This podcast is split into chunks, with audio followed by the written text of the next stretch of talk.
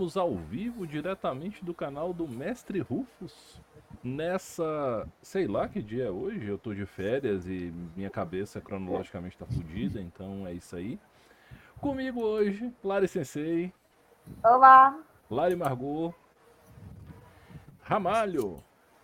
Alô! Pedro.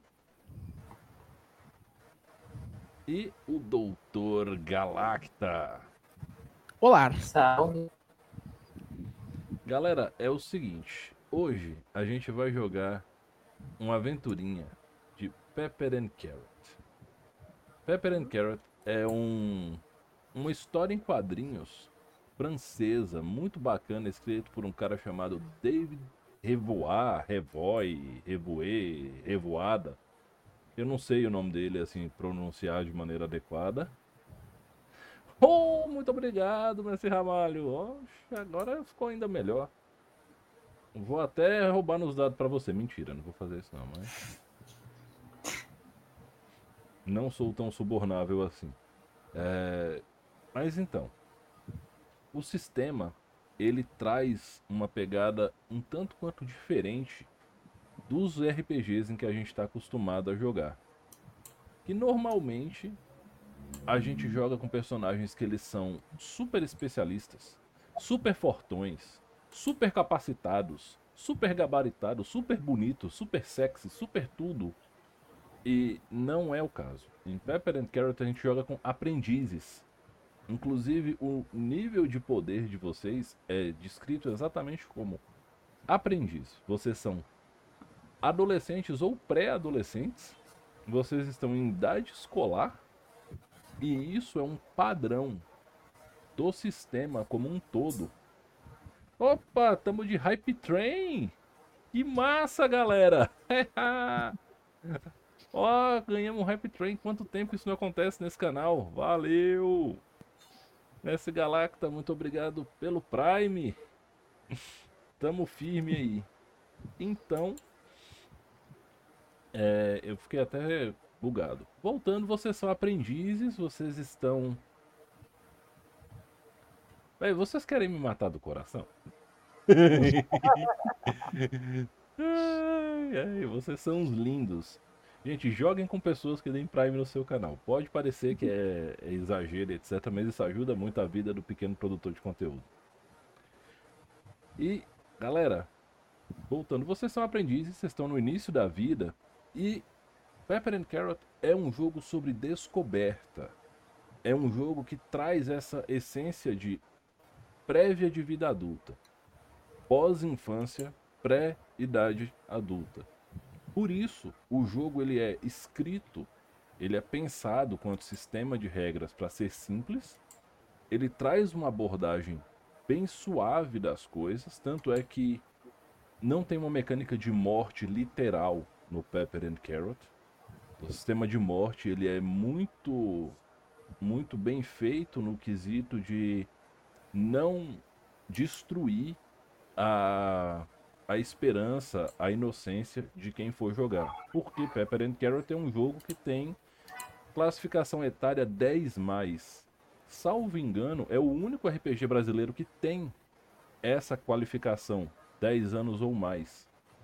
Então, isso tudo é muito importante. Se vocês procuram um jogo para você jogar com seus filhos que têm uma idade a partir de 10 anos, seus sobrinhos, seus priminhos, né, ou seja lá onde for, seus alunos, Pepper and Carrot é o jogo. O PDF dele é gratuito no site da Macaco do Mal, certo? E se vocês quiserem um livro físico, se usar o cupom Contar e Mestrar lá, tem 10% de desconto. Então já fica a dica. Mas passadas as introduções, a parte propedêutica da, da noite, eu não vou seguir o cânon exato da história de Pepper and Carrot, para variar um pouco, né? Eu vou mergulhar nas vozes ecoantes da minha cabeça. Ah, muito obrigado, mestre Alan. Estávamos falando sobre o jogo agora. Você acabou de chegar aqui, a gente está numa breve introdução sobre o local onde a aventura vai se passar. Basicamente, existe uma pequena. Oh, mestre Papai Noel não existe. Valeu pelo lurk, cara.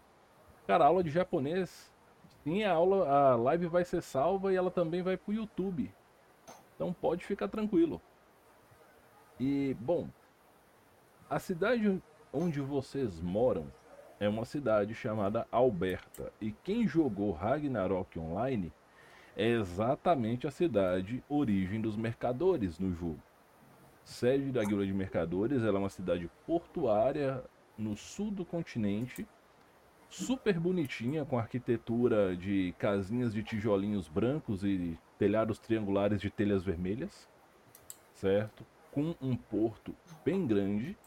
E vocês estavam estudando, porque essa é uma aventura de férias. E essa aventura começa na volta de vocês da escola, porque não há uma escola local aqui.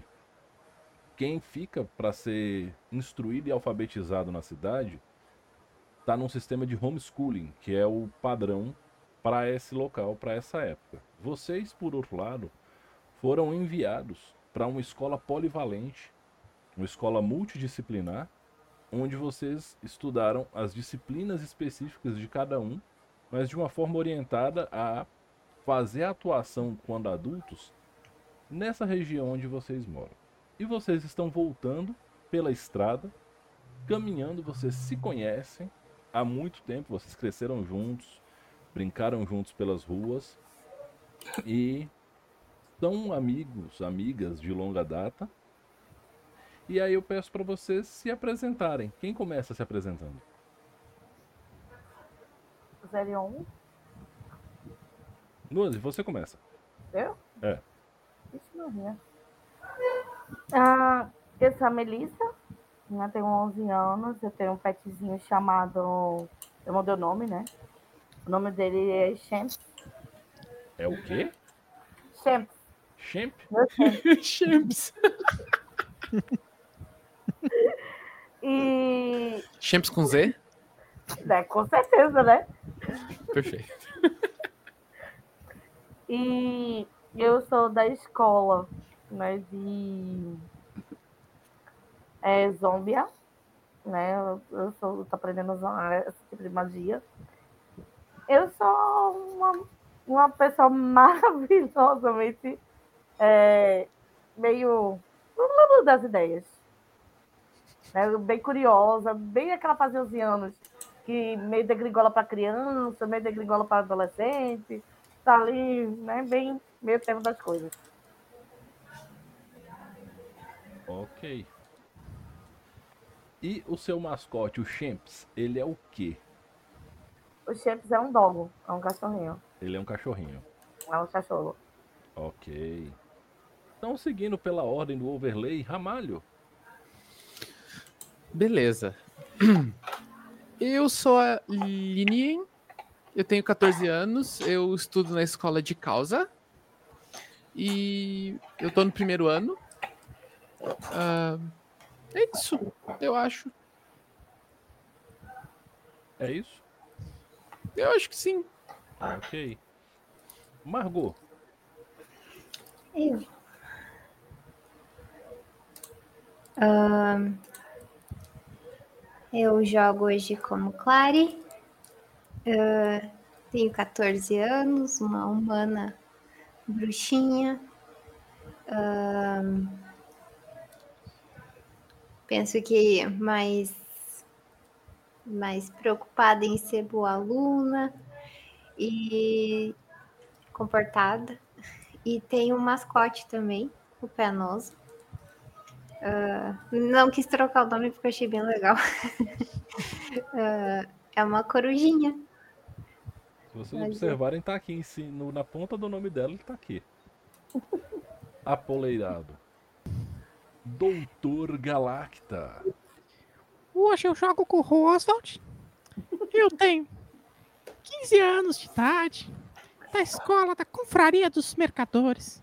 Meu maior sonho é ser um grande comerciante de Bom, do que tiver aí, eu vendo qualquer coisa que você quiser, tá ligado? O importante é a gente começar desde cedo a investir. É a melhor maneira de prosperidade no futuro, entendeu? Tem muita gente que não, que não entende essa história de investimento, mas para mim é muito claro. E assim, eu tenho uma barba de respeito. Como um bom nanita, olha. Tá crescendo um pouquinho, entendeu? O Oswald é dos guri, tá ligado? Não. Ele vende qualquer coisa. Não, debocha da minha barba, tá ligado, mano? Ele é um aprendiz de Faria Limer. Isso aí. Pedro, Oi, eu sou a Ingrid, tenho 13 anos. Eu sou da Igreja de A. E é isso.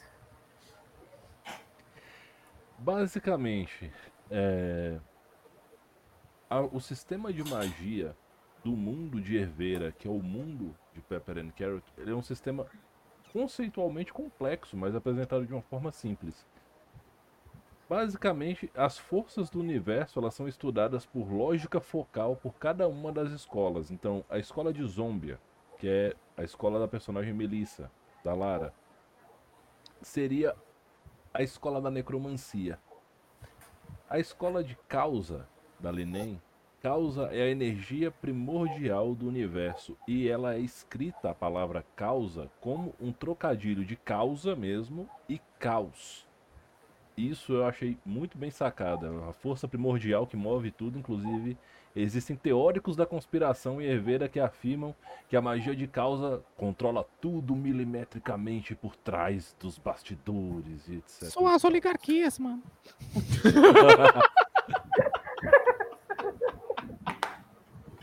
Vai ser bom, vai ser- hoje vai ser bom. A escola de, Magma, que é a escola da Clary, ela trabalha basicamente com as energias mais extrusivas, por assim dizer. Então, dizem, né, as más línguas por aí, a boca pequena, que na verdade essa escola de magia foi fundada porque a galera não conseguiu uma técnica de defumação de carne decente e, e para preparar temperos e etc e tal. Então, a escola de causa, além de ser famosa pelas magias de fogo, tem cozinheiros renomadíssimos que fazem parte da escola. E isso é real. Ah, pulando Oswald, que é o único não conjurador do grupo, e é o único personagem masculino do grupo também, é, a Igreja de A originalmente era uma escola de magia também, porém, como ela se relaciona com pós-vida, com a existência fora dessa dimensão, desse planeta, ela acabou adquirindo um aspecto de crença religiosa, um aspecto de fé, e ela se converteu em algo parecido com a estrutura monástica dos noviços apresentada no próprio Ragnarok Online para quem jogou. É muito similar mesmo. Então tem essa característica e normalmente os aprendizes são noviços, eles são pessoas da fé e que entendem mais sobre o mundo invisível, o pós-vida e etc e tal.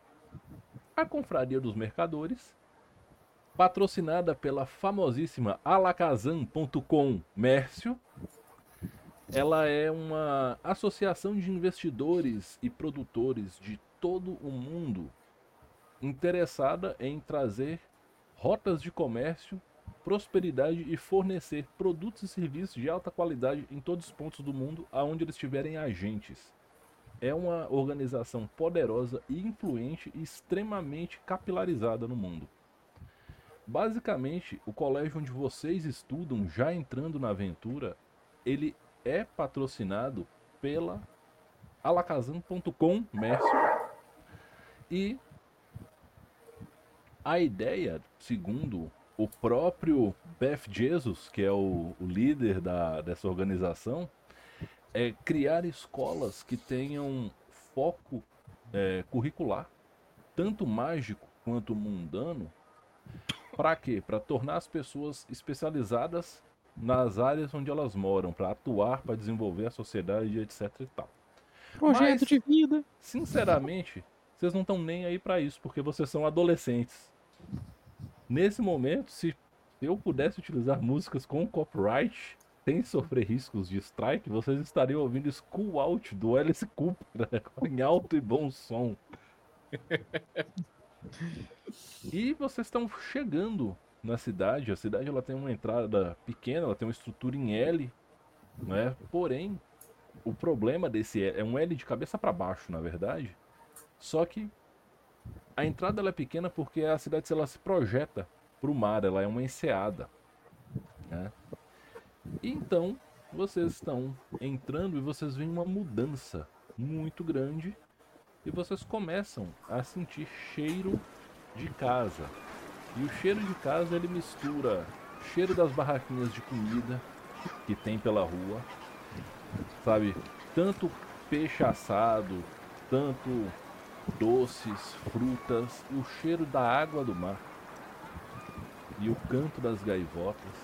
E vocês estão entrando e tem uma puta de uma mudança sendo feita. Há muito tempo na cidade tinha um casarão abandonado e ninguém comprava. Pelo visto ele foi comprado e tem várias carroças de mudança e tem inclusive é, dois dragões fazendo o transporte de um container gigante. E aí eu pergunto, o que, que vocês querem fazer nesse primeiro momento de chegada na cidade de vocês? Nossa, parece que tem gente se mudando pro casarão ali, ó. Deve Por ser que que a gente cheia não da grana. xeretada? Eu acho.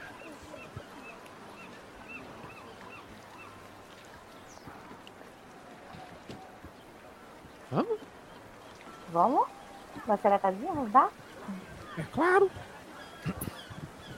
Vem, Chips. E nisso vocês saem, só que como você chamou o Champs, o Champs ele é espiritado, ele foi correndo e ele latiu os dragões.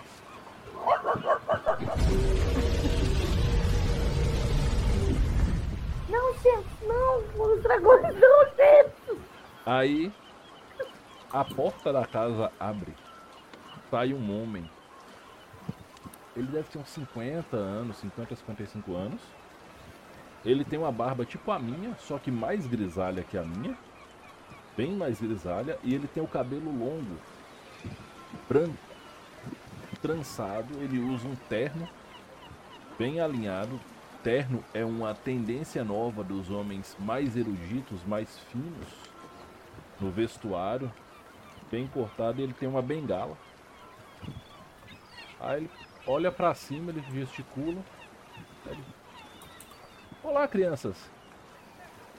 Posso ajudá-los? Imediatamente eu puxo do meu, meu bolsinho secreto uma gravata borboleta, penduro ela aqui assim e falo: Com licença, senhor. Se estarem interessado, eu trouxe meus amigos aqui. A gente pode fazer, de repente, uma fretagem. A gente ajuda a colocar as coisas pra dentro. Que tal? Faço preço camarada pro senhor. Ele olhou. Provavelmente você deve estar iniciando seus estudos na guilda de mercadores. Não, é capaz. Sim, é, sim. É. Aí ele olha pra vocês. Perdoem a minha falta de modos, jovens senhoritas e jovem senhor empreendedor. Eu sou Sufu. E nesse momento que ele fala Sufu, é... Amália, você tem um, um pequeno espasmo. Porque na, na Politécnica tem um reitor de cada uma das escolas de magia. E Sulfur é o reitor de causa. O, o, o, o, o senhor. O- O, o, o rei- reitor? Reitor Sufur? Então vamos começar fazendo uma, uma brincadeirinha interessante. Ramalho, quanto você tem de estudos? Já te digo. Só um segundo. Onde é que tá isso? Na ficha, nas perícias lá embaixo. Magia Hum, dois. 2. Yeah! Ok, então você vai rolar pra mim estudos com base na sua inteligência, Uhum. certo? Então você vai jogar o número de dados igual o seu valor de estudos, então são dois dados, dois D6. Uhum. Só um minuto que eu preciso fazer uma coisa pra fazer sentido aqui rapidamente. Porque eu esqueci de fazer. Tururu. Tururu. A gente não pode tocar a música, mas o cover tá É vendo, né? verdade, o cover é válido.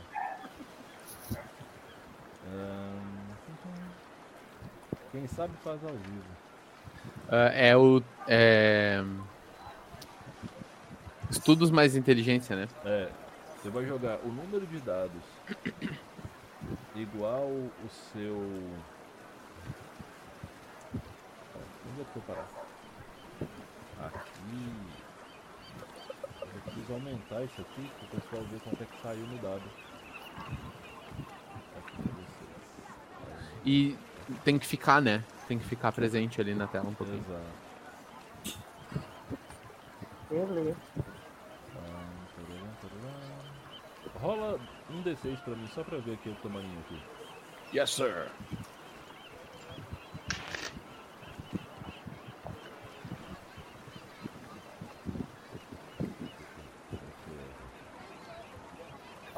Tá, vou nem Só mim. vocês.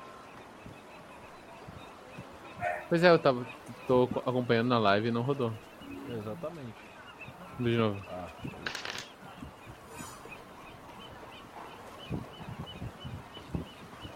Tu habilitou os dados virtuais, ô Feira? ah, então, os dados virtuais estavam meio bugados. Eu tava querendo utilizar o. Ah, eu acho que é.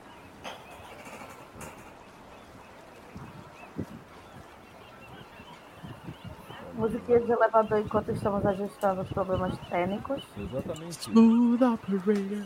Nossa, essa música é muito boa. Smooth operator. Pera aí. Tem uma coisa que eu posso fazer aqui pra me ajudar.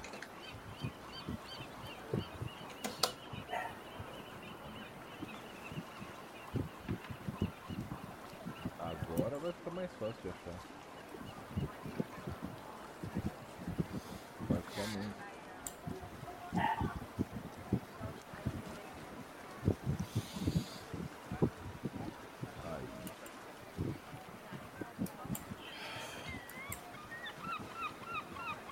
Vamos ver se agora. Nossa senhora, gente do céu, horrível. Ah, que, que é a quinta da ofensa gratuita? não te fiz nada. Não, não é os dados. Não é você. Sou eu apanhando. Aí, pronto. Finalmente. Agora, Qual é a regra da rolagem? Então, basicamente é o seguinte, vocês vão jogar. Quando vocês tiverem que rolar, vocês vão rolar perícias. Certo? Um dado para cada um ponto de perícia que vocês têm. E vocês têm que rolar menor ou igual o atributo daquela ação. Hum, Então, assim, somando o total. É, não. Comparando o individualmente o valor de cada dado. Tem aquele esquema deles se anularem, não tem? Não. Aqui não. O sistema Ah, tá. é mais simples. Então, basicamente, você vai jogar estudo. Você vai jogar 2d6, você tem 10 de inteligência. Tem que tirar 3 ou menos. Quanto mais resultados menores que 3, melhor. Ah, agora eu entendi. Ok, agora tá bom. Caixa. 3 e 3, dois sucessos. Aí ele. Senhorita Linen não sabia que era nativa dessa cidade. É, eu sou. Teve um desempenho muito bom. Obrigado. É, talvez mais tarde vocês possam vir até aqui e me ajudar um pouco com a organização da minha biblioteca. Feira, a gente. Eu, eu chamaria os meus amigos pra esse rolê? Sim, o Heitor é conhecido por ser uma pessoa do bem, um cara de boa. que ele fala, é, ele pega e fala, é, até porque eu posso adicionar essa atividade de vocês como horas complementares das atividades extracurriculares de cada um de vocês. Eu olho pra cara dele com uma sobrancelha levantada e outra baixada. Eu não costumo trabalhar de graça, mas assim, créditos complementares são créditos complementares, né? Exatamente. Acho que nós temos um acordo. Estendo a mão pra ele. Ele aperta a sua mão e assim, é, ele é uma pessoa que ele meio que cheira magia, sabe? Ele é um, um homem bem mais velho e bom, ele parece ser um mago extremamente experimentado. E uma coisa que vocês percebem é que não tem ninguém descarregando, com exceção dos dragões, ele é o único ser vivo. tudo está sendo feito através de magia. São vários servos invisíveis e golems descarregando. Só que os golems que ele usa não são gigantescos, eles são menores. E às vezes eles parecem se mesclar ao ambiente.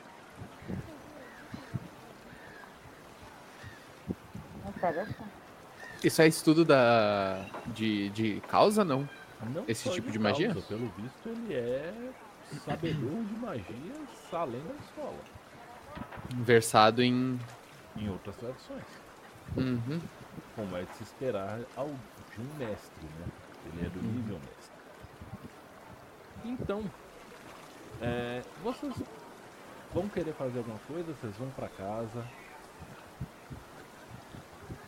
Vamos comer, vamos na barraquinha, vamos ver o que, que tem de novo. Sim, eu quero um peixe frito e um suco. Pra ontem.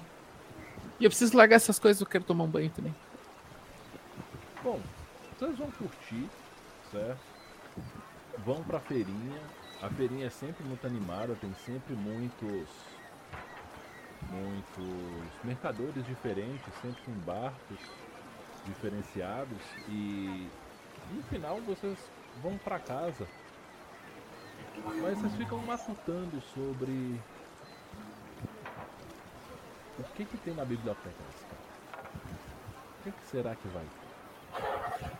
Assim que eu terminar de. de, ah, de entrar no modo férias, assim, de largar as coisas em casa e tal, eu quero ir na casa do mais próximo pra começar a buscar eles.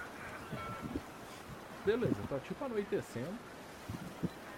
E quem que mora mais perto de você? Ah, eu vou dizer que é. ah, a Ingrid. Beleza. Ingrid, como é que é a casa dos seus pais? Você é a única pessoa religiosa da família ou você vem de uma linhagem de religiosos que seguem a, a filosofia de ar? Como é que é? Conta pra gente aí. Não, é, na minha casa é muito grande. Ela mora os meus dois pais, todo mundo aqui é religioso. Meu pai também era da escola de ar, minha mãe também, inclusive eles se conheceram lá. E eu estudo para poder conseguir seguir a carreira dos meus pais, né? E continuar o legado deles. Ok. É, posso fazer um adendo sobre a sua família? É, o seu pai, Pode? Ele é um, um alto sacerdote de ar, ele é um arcebispo. E, e a sua mãe, ela recentemente ela ascendeu ao posto de guarda real, que é o mais alto nível dos paladinos de ar. Paladino. Então assim, Paladinos? então assim, tipo, você chega, Elfos, oh. Você chega na casa da Ingrid e a casa da Ingrid ela mistura essa arquitetura com um lance meio igreja. E aí, tipo, você puxa o que seria a campainha pra tocar um sino. Aí fala. Mas, ai, esse, esse negócio sempre me dá uma coisa. Ingrid! Não me faça puxar essa corda de novo! Aí abre a porta, uma mulher. Ela Calma deve, aí, já tô chegando, já tô chegando. ela deve ter 1,90m Eu cacete. e ela tá tipo. Juzigoff, muito obrigado pelo follow, bem-vindo ao canal do Mestre Rufus, aqui é uma extensão do Contar e Mestrar, estamos jogando Carol and Pepper, ou Pepper and Keller, que é o termo correto. Então, Ramalho, essa mulher ela tem 1,90m de altura, ela tá usando, com exceção do elmo, ela tá usando uma full plate, toda blindadona, e ela tem uma cara parecida com a da Ingrid, só que um pouco mais velha, ela tem um cabelão longo, preto, preso no rabo de cavalo. Como é o nome dela? Ah, é. Amara. Oi, oi, dona Mara. Aí ela olha e fala assim: Nossa, Lili, você está ótima. Obrigado. E aí ela faz menção de, de, tipo fazer um carinho, ela lembra que ela tá com uma manopla pesadíssima. Sabe? Entre, vamos tomar um chá.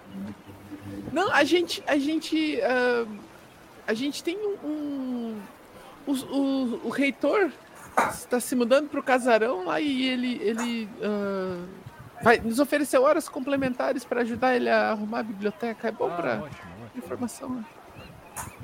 Obrigado pela, pela oferta. A Ingrid tá pronta já? Aí ela vem andando meio atrapalhada assim.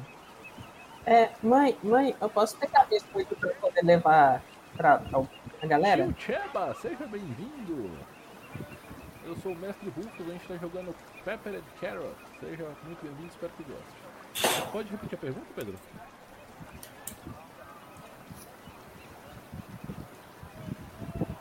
Alô, alô, Pedro. Perguntei pra minha mãe se eu podia levar biscoito pro, pra galera. Ah, ela pega e- e ela, ela grita: Querido, traga a caixa de biscoitos. Meu Deus. Eu imagino o tamanho da caixa. A caixa. Seu pai vem da cozinha. Baú, né? Ele tá em, em trajes informais, ele tá de avental e com aquele chapéu de cozinheiro. E ele traz uma mochila exatamente igual a mochila que você é, usa no colégio, só que mais velha e mais surrada. Aí ele, aqui tem lanche pra vocês todos. E tipo, a mochila ela não é grande. Ela, assim, pra você que é uma, uma criança, né? Uma pós-criança, por pouco, ela é uma mochila razoável, mas tipo, na mão de um adulto ela seria no máximo uma shoulder bag, assim, sabe? Uma lancheira. Aí a gente abre ela, sai o brilho da mala do Marcelo Wallace. Assim, Aí, Já me hidratei. exatamente. E aí, vocês saem. Quem que é o próximo? Ingrid, qual é a próxima casa?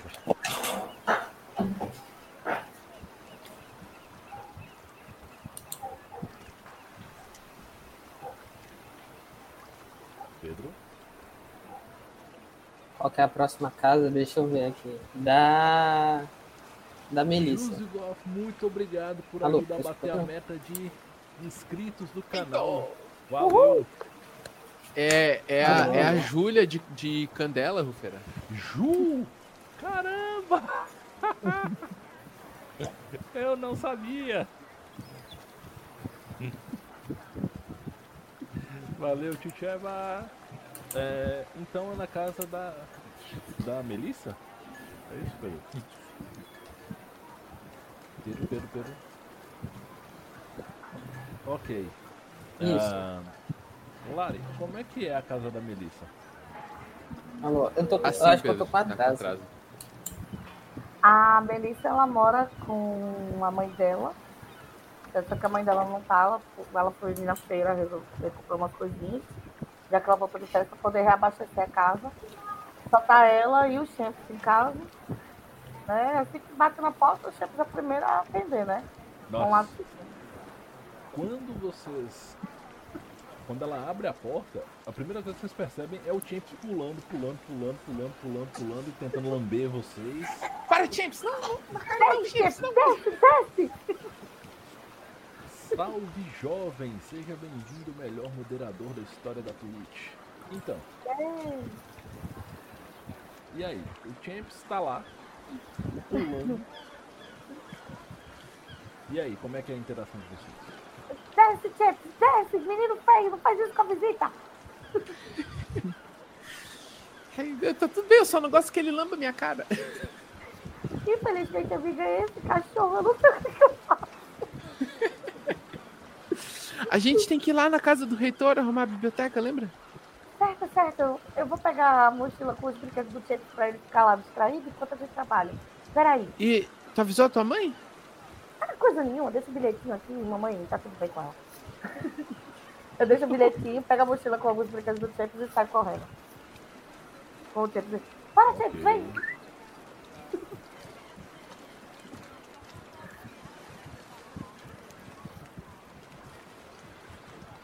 E agora, jovem, tá melhor? Falaram que meu áudio estava meio baixo. Uh. Vamos ver como é que tá agora.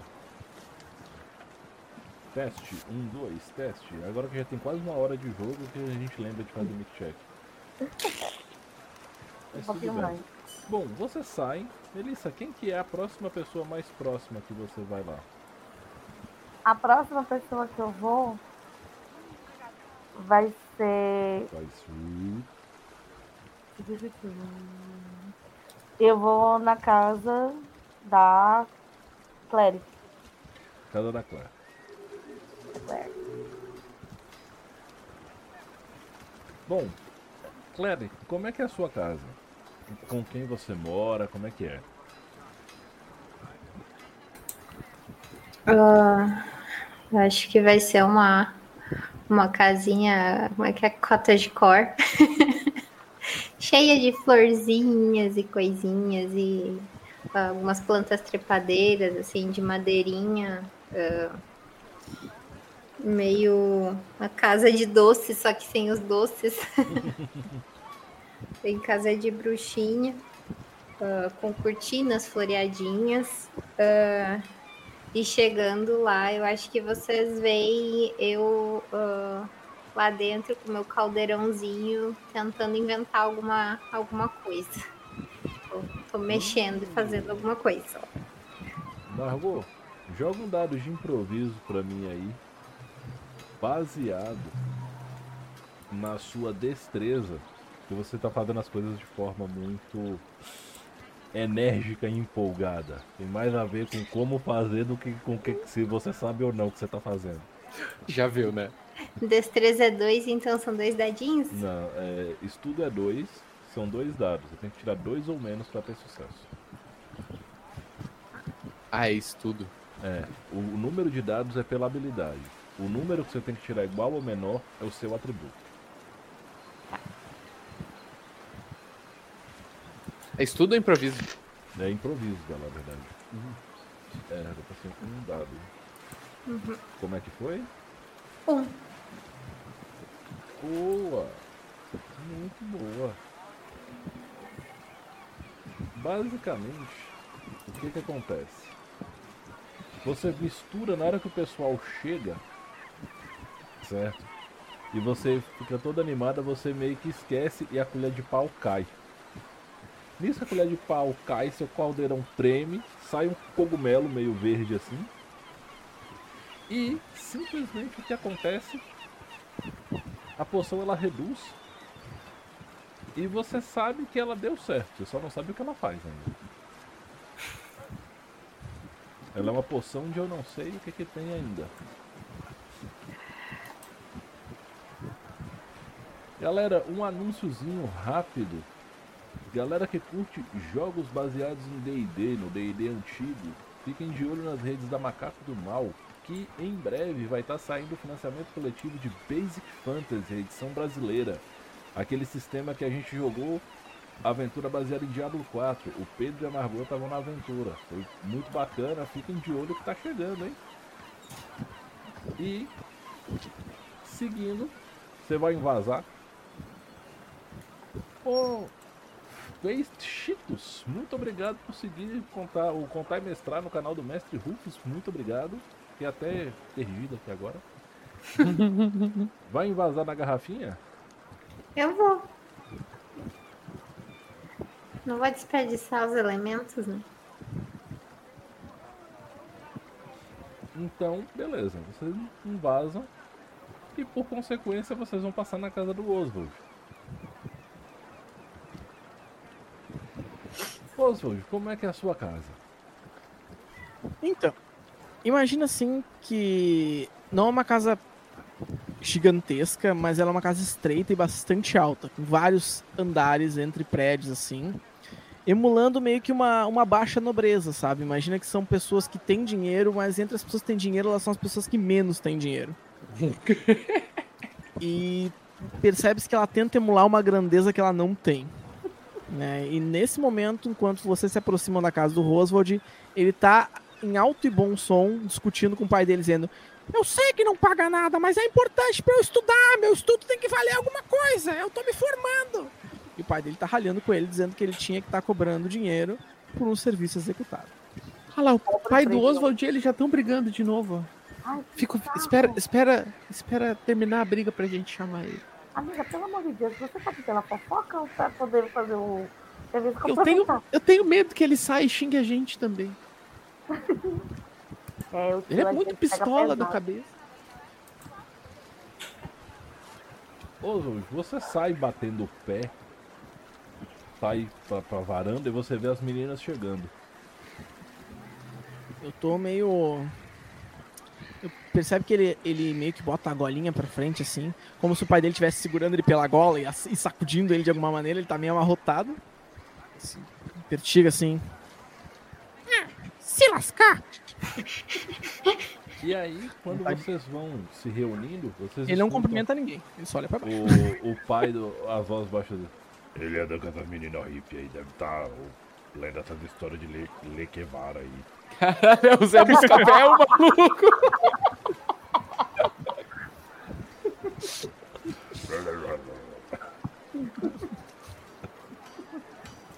Então, vocês chegam até a, o casarão.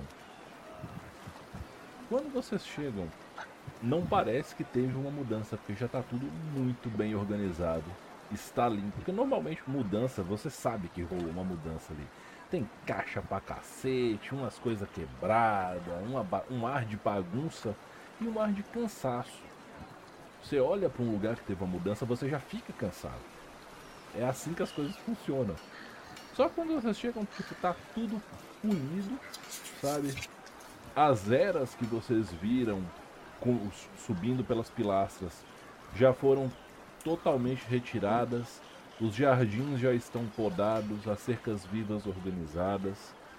E vocês veem o reitor sentado, pintando na hora que vocês chegam. Antes, da gente chegar perto, eu digo... Eu vou sentir falta de jogar pedra nos vidros nessa casa. Era tão legal ela vazia.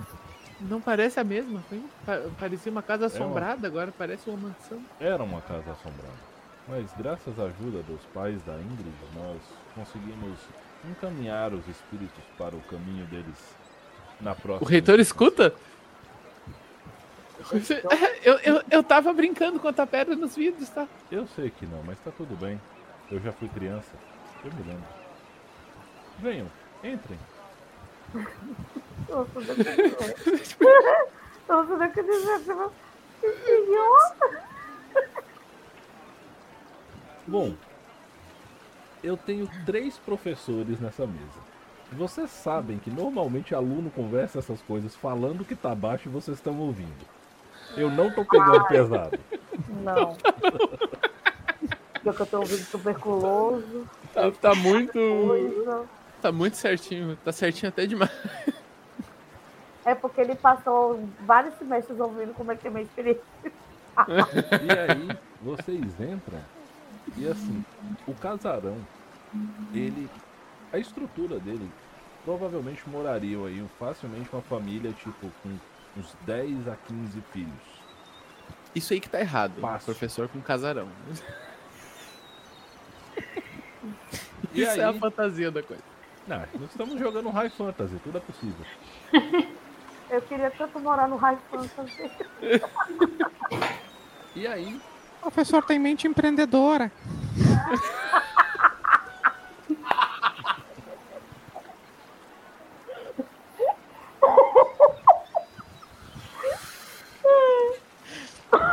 vocês entram, ele fecha a porta.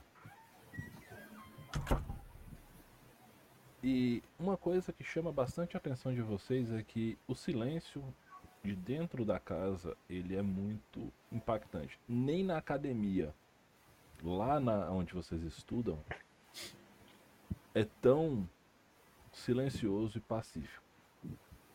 As portas são todas etiquetadas. Então, assim, vocês passam, tem estúdio de música, estúdio de arte, estúdio de trabalhos corporais físicos, vulgo academia, e várias coisas. Por fim, vocês chegam num mega quarto, certo? No fundo da casa, onde é a biblioteca. A biblioteca, ela corresponde a essa imagem que vocês estão vendo aí no grid do Firecast que eu vou compartilhar com o pessoal da live agora. É essa imagem. Uau. Que massa. Os livros, eles ainda não estão organizados assim. O que chama a atenção é que ele tem uma mesa maior no fundo e tem um puta livrão aberto. E vocês sabem que aquilo é o grimório dele.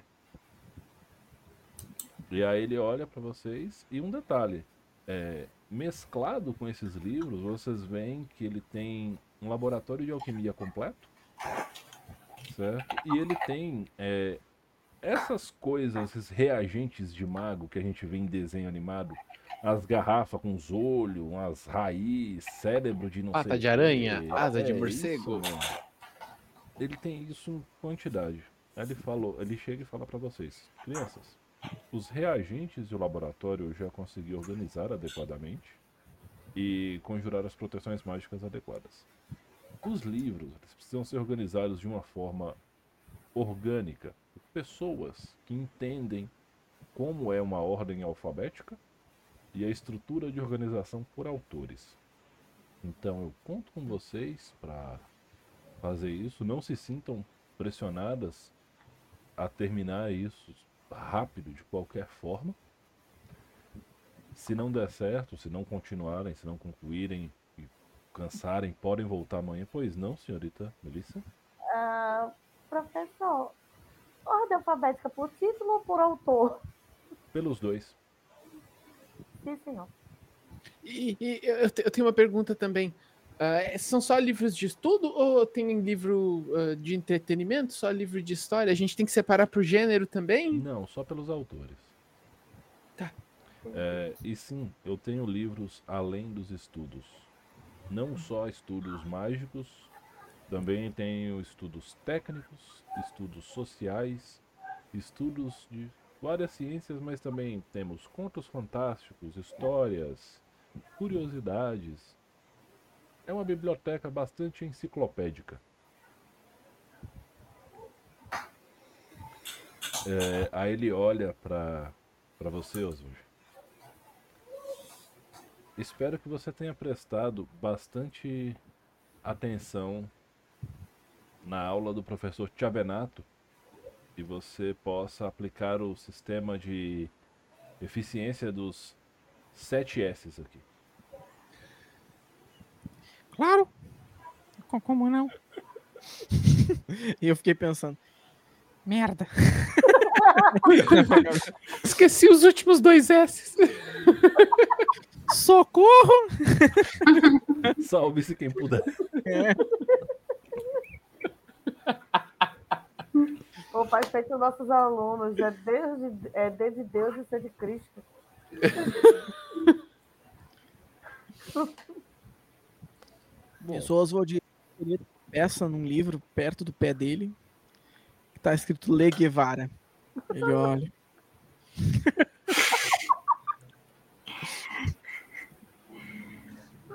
Professor, quem é esse tal de Marx? Aí ele, ela, ele para. Ah, bem, o senhor Lau Marx, ele é difícil explicar de uma forma que, que eu não ofenda a- as crenças de pelo menos dois aqui. Meu pai fala que é coisa de vagabundo.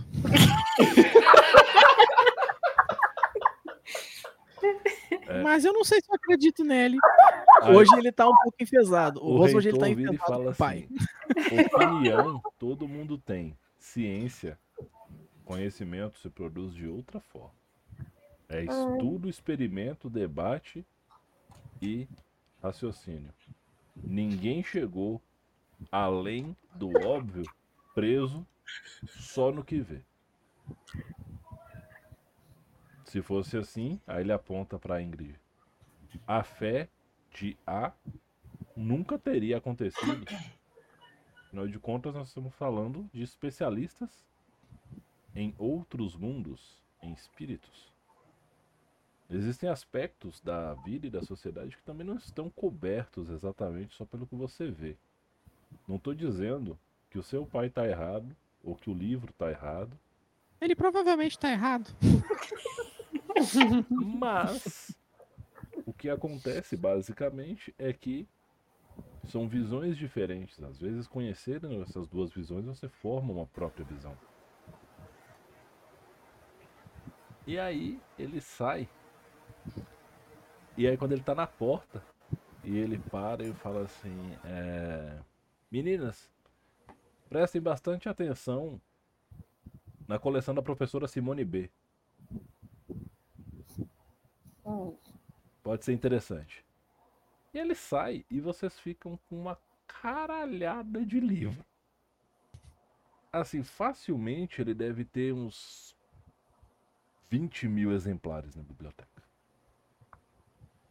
É livro pra porra. Eu Tem livros grandes, hora- livros pequenos, livros em tamanho A4, em tamanho A3, em tamanho A5, em tamanho ofício.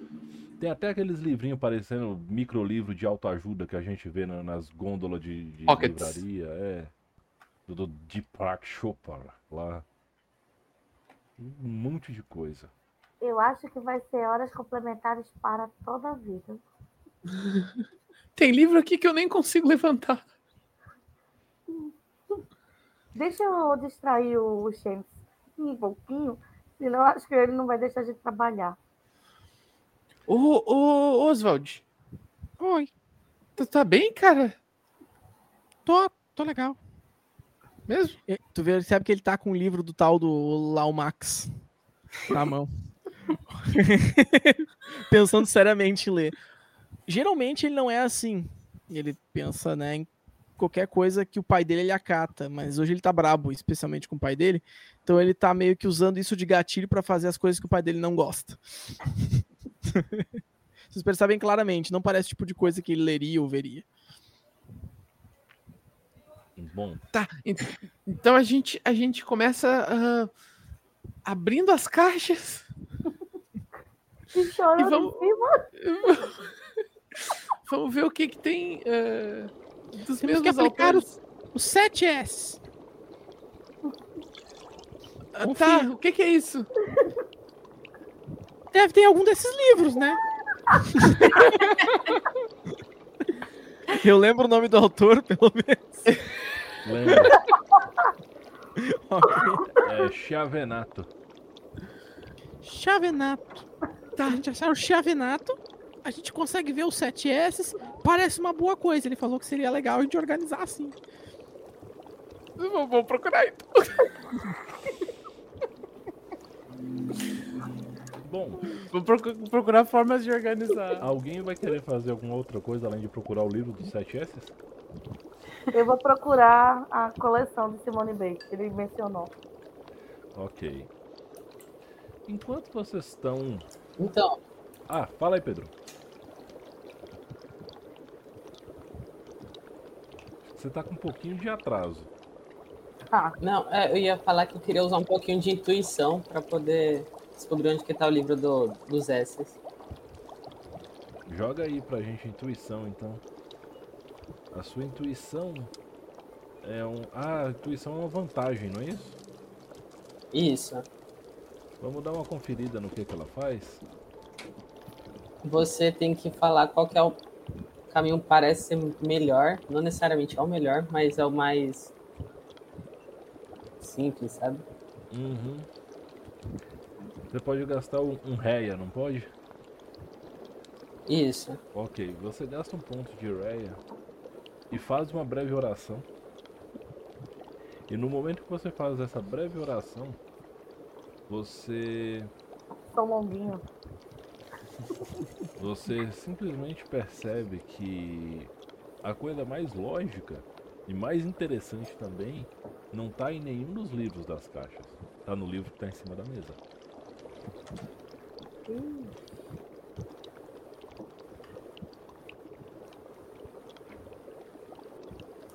Tá. Eu quero me aproximar dele para poder ver o que, que tem Eu, escrito. eu, eu tô vendo ela se aproximando do Grimório do Reitor. Uhum. Tá, deixa eu perguntar uma coisa do lore aqui. Grimório é uma coisa pessoal e tal, né? Do, Sim. dos magos. Eu olho e, e eu, eu tô do outro lado vendo as caixas. Eu grito: Ingrid, tua mãe te bateu com a manopla na cabeça? Tá maluca? Tu vai olhar o Grimório do reitor?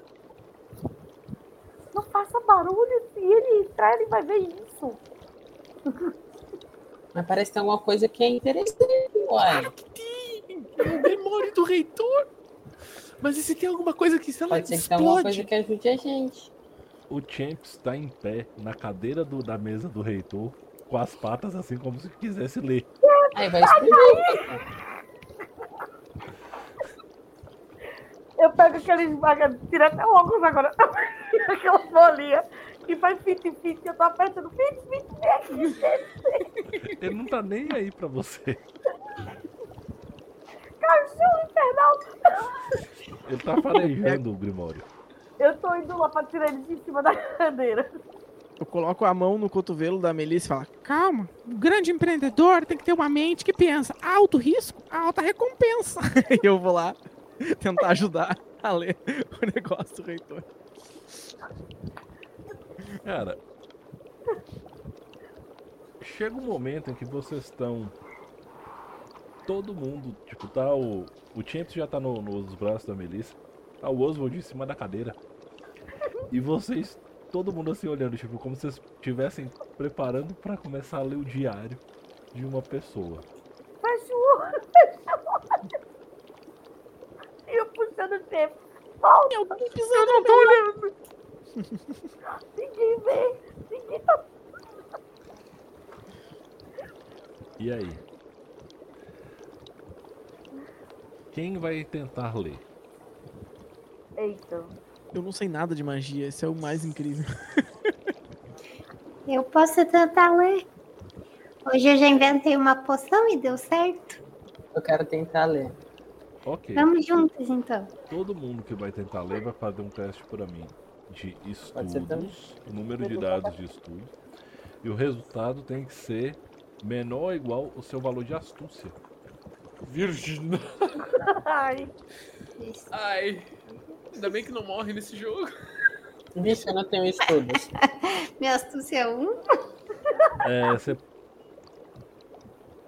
Basicamente, Pedro. Você não tendo astúcia, ou você não tendo estudos, fica um pouco mais difícil. A gente pode. Deixa eu ver qual foi esse primeiro resultado. Ô, Jesus. Ô, Jesus. Lara e Margot, você mandou muito bem. Adolescente fazendo merda, literalmente. Ado- adole- a- adolescente não morre porque não sabe que mata o que vai fazer. Gente. E eu tô gastando um ponto de. de crítico seu, Margot. Porque na hora que você foi começar a ler, tinha a incidência da luminária em cima, né? Que é dessas de o candelabro, que é muito intensa. E o penoso, ele se posicionou na sua cabeça e ele fez um. Uma viseira com a asinha assim pra você. E você pôde perceber as runas secretas que estavam ali apagadas. E você estava tão com isso que você simplesmente você recitou a palavra cabalística Parangarico Tirimica. Puta que pariu. Quem virou sapo, levanta a mão. E neste momento, vocês sentem como se vocês estivessem descendo por um rodamuinho num ralo, como se alguém tivesse aberto a água da banheira e vocês Tá. O James tá te lambendo, você tá reclamando com ele, ele tá lambendo a sua cara, assim, ó. Nem aí pra você. O penoso, ele tá agarrado na sua cara, como se estivesse te abraçando com medo. Lari. E vocês estão descendo. E chegamos a um momento interessante. É... O que que você acha que tinha no reitor do Grimório de Causa Melissa? No Grimório do Reitor, no caso. É, exatamente. No, é, no É reitor Grimório. causa, gurizada. É causa. Meu Deus. Regra de três. O que, que você acha que tinha nesse Grimório? Nessa página especificamente. Olha, somos adolescentes. Uhum. pegue leve. Não bote a gente em o chão é lava. O que que você acha que tinha escrito nessa página? É um sonho a gente tá de pijama na escola. O meu- o pior, né? Tá sem o pijama na escola. Esse é o cagaço. Então, estou aguardando a resposta. O que que você acha que tinha nessa página, Melissa? O que tinha nessa página, É, acho que falou de alguma parte do- da floresta, que ele vasculhou algum, alguns itens lá. Linen, o que que você acha que tinha no, no grimório do seu reitor nessa página? a, a- a escola de causa estuda coisas como a gravidade, essas coisas. Ah, eu acho que tinha algo relacionado a como ah, desligar ela temporariamente. Ok. Clary, Desculpa. o que que você... Ah não, a Clary foi a pessoa que leu. Vai por outro. Oswald, o que que você acha que tinha escrito nesse livro estranho desse professor mago bizarro? Tu diz nessa página ou em qualquer outra Nesta página? página. Eita, bexiga. Ou provavelmente também eh, formas de organizar coisas, né? Porque se ele tá de mudança e as coisas foram organizadas, ele provavelmente estava estudando formas de organizar coisas, aparar coisas, deixar coisas nos seus devidos espaços. Ingrid, o que você acredita que tinha escrito nessas páginas, nessa página do Grimório do Reitor?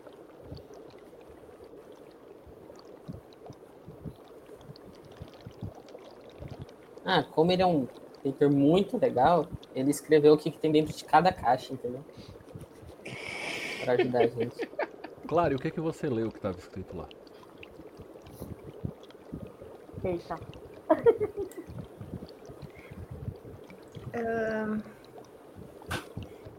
Eles estudam coisas como gravidade. ah, Então, ah, acredito que caímos num redemoinho. Era uma maneira de simular a- um centro de baixa pressão de um tornado, um furacão. Como, como seria simular um olho do furacão. Ok. Quando para, vocês estão. Sabe quando você está acordando e sua, você está com visão dupla alternando com vista embaçada? Vulgo quando você acorda de ressaca. É uma sensação que vocês adolescentes ainda não conhecem. Vocês não fizeram essa besteira na vida de vocês ainda. Os personagens, no caso, né? É, os jogadores todo mundo conhece que eu tô ligado. Acho que talvez o Pedro não conheça. Não sei se o Pedro bebe, eu espero que não. Mas não julgarei se beber. É, basicamente, vocês acordam e a primeira coisa que vocês estranham é que os corpos de vocês estão muito maiores do que vocês estão acostumados. Vocês estão em corpos adultos. Eu tenho barba? Tem. Eu tô muito feliz. Aí, a segunda coisa é. Essa pergunta é importante. Pensem bem para responder. Melissa, se você fosse uma grande heroína, como você seria? Que poderes você teria? Rapaz, eu só consigo pensar na. Na irmã do Pietro do X-Men. A Wanda? Aham, a Wanda. Uma. Ok. Mas lembrando que você é uma maga da escola de Zombia. Você é uma necromancer. Uhum.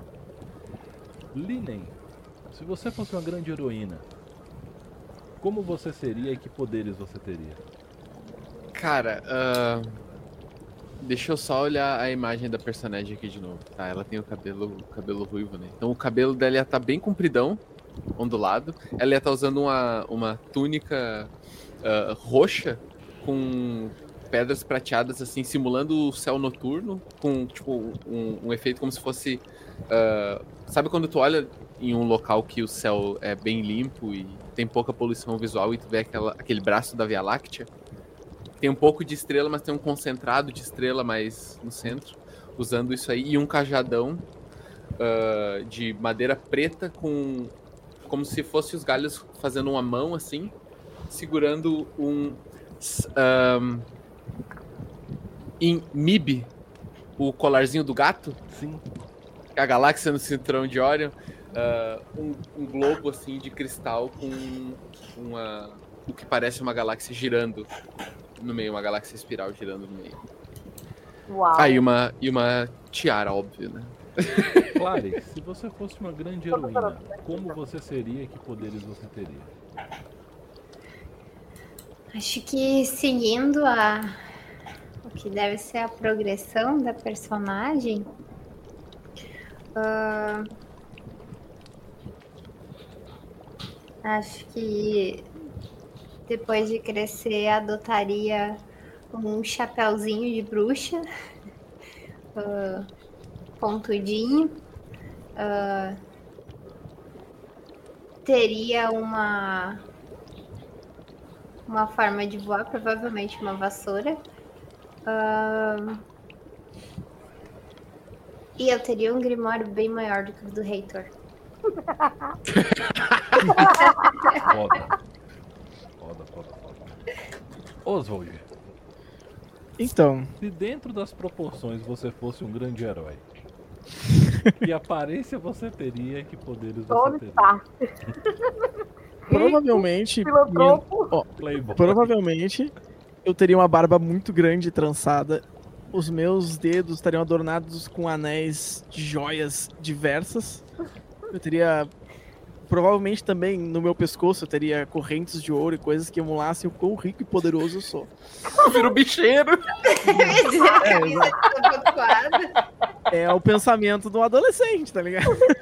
Agostinho Carrara de barba E longa. provavelmente eu seria forte. Eu teria, né, um...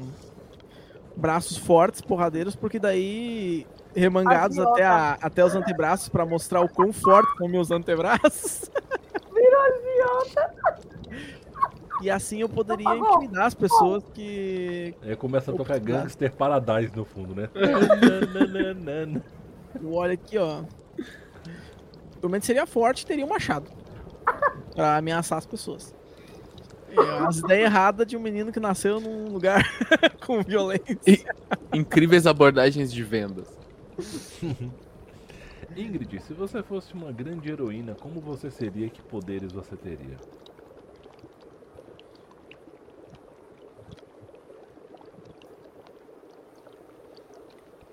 Eu, eu seria tipo a Sailor Moon da cura, sabe? Igualzinho a Sailor Moon. Só que toda medrosa, toda do Deus do céu. Só que eu curaria em vez de atacar, entendeu? Então, A Sailor Moon da cor é uma puta definição boa de à entender. medida que vocês vão se apropriando dessas aparências, certo?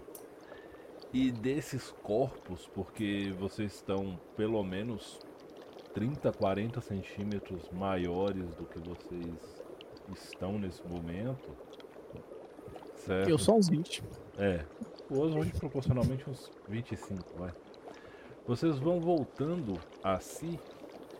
E, Clary, você é a primeira pessoa a perceber a situação em si. Você tá com o vento estampido no ouvido, sabe quando você tá. Não sei se já andaram de moto sem capacete rápido, fica- no- sabe? E o seu chapéu mágico, ele não vai sair da sua cabeça porque ele é mágico. E você tá voando em cima do penoso. E o penoso é uma coruja que tem 3 metros de envergadura de asas. Meu, cara. Certo? A, a bicha tem os próprios jatinhos. Você tá nisso. E aí você percebe, quando você olha do seu lado, de um dos seus lados, tá Sailor Moon da cura, a Ingrid, voando com asas de anjo e soltando purpurinas assim. Atrás de você e você olha pro outro lado, certo? A, a Melissa, ela tá montada no Champs e o Champs já não é mais um cachorrinho. O Champs é um lobo invernal, marrom com branco. E ele anda nas nuvens. Certo? Agora ele é champion. Exatamente. Ele é, ele é Bio Tree Champion já. O Tiago tá todo aesthetic. Exata. É, Não, ah, quem tá todo aesthetic, fake or not, tá o, o Oswald. Que ele tá voando numa engenhoca. Certo? Parecida com aquele glider do, do Duende Verde. E por último, Mas certo? A gente tem a Linen, que ela tá voando também de ofício. Com ela mesmo, só que ela voa em pé. Tipo, na força do desprezo, tipo, capitão, foda-se, sabe?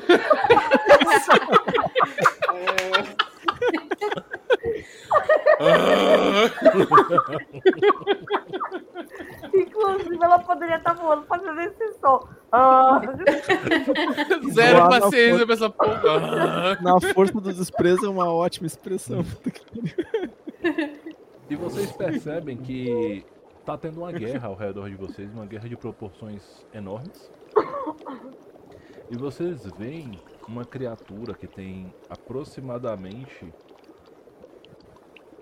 80 metros de altura, feita de puro mármore branco. O cabelo dela é uma, uma mulher de armadura. 80 metros de altura de mármore branco. O cabelo dela é fio de mármore trançado. Micro. Ela tem um escudão redondo. Certo? E ela tem uma, uma arma que parece uma meia-lua, tipo o chakram da, da Xena. Só que não é uma arma de arremesso, ela é uma arma de combate de curta distância. É uma faca curva.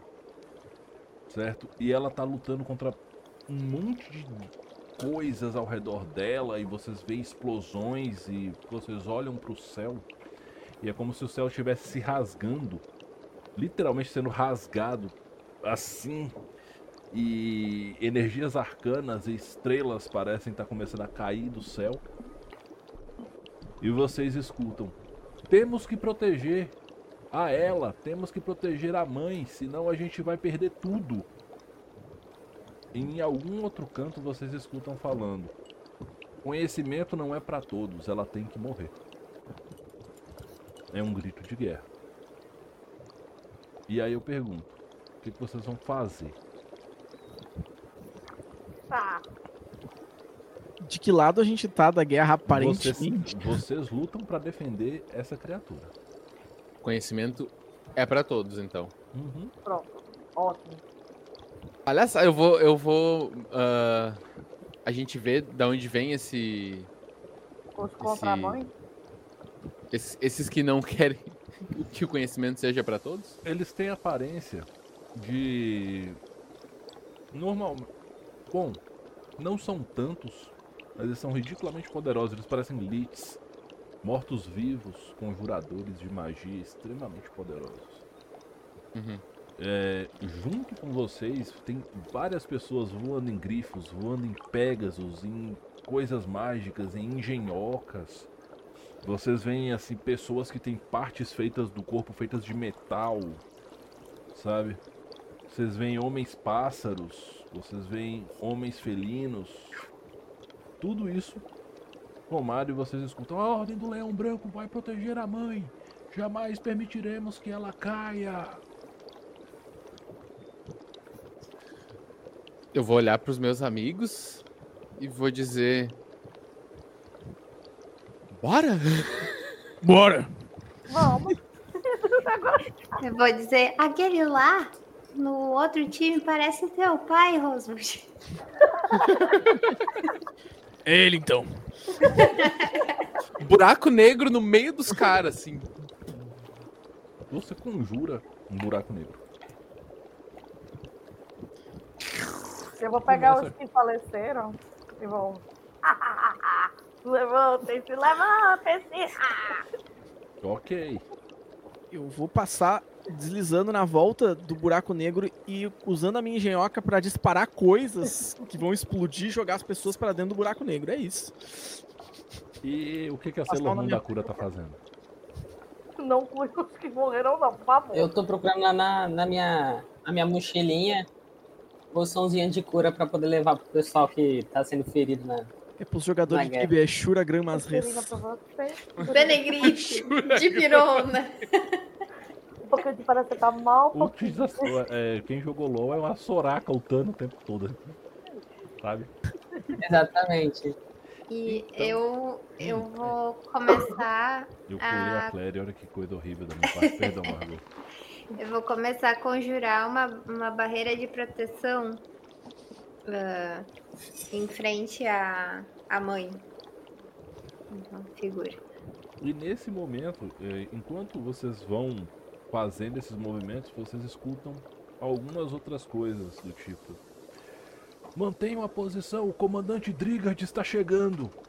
A tropa dos dragões vai nos ajudar, os cavaleiros do dragão não vão nos abandonar. E enquanto você está conjurando o buraco negro, é, Lina, você percebe um- uma presença, você não consegue ver, mas tem uma presença ao seu lado. Ah, a senhorita poderia, por favor, deslocar em direção ao solo 45 graus o ponto de foco da sua emanação mágica, por favor. Quem é que tá falando comigo? Eu sou o vice-comandante arcano Nono. Pode crer, meu parceiro. Eu faço o que eu pedi. E aí, quando você faz isso, você vê aparecendo, sabe o predador quando vai desfazendo a invisibilidade? Hum. É um corpo de um homem que parece parece o Chadwick Boseman. Certo? Uhum. Ele vai, ele como se ele estivesse deixando cair, tipo, num salto de paraquedas, e à medida que ele vai caindo, ele vai se transformando num dragão. E. E aí ele, você escuta o mais uma vez o urro do dragão.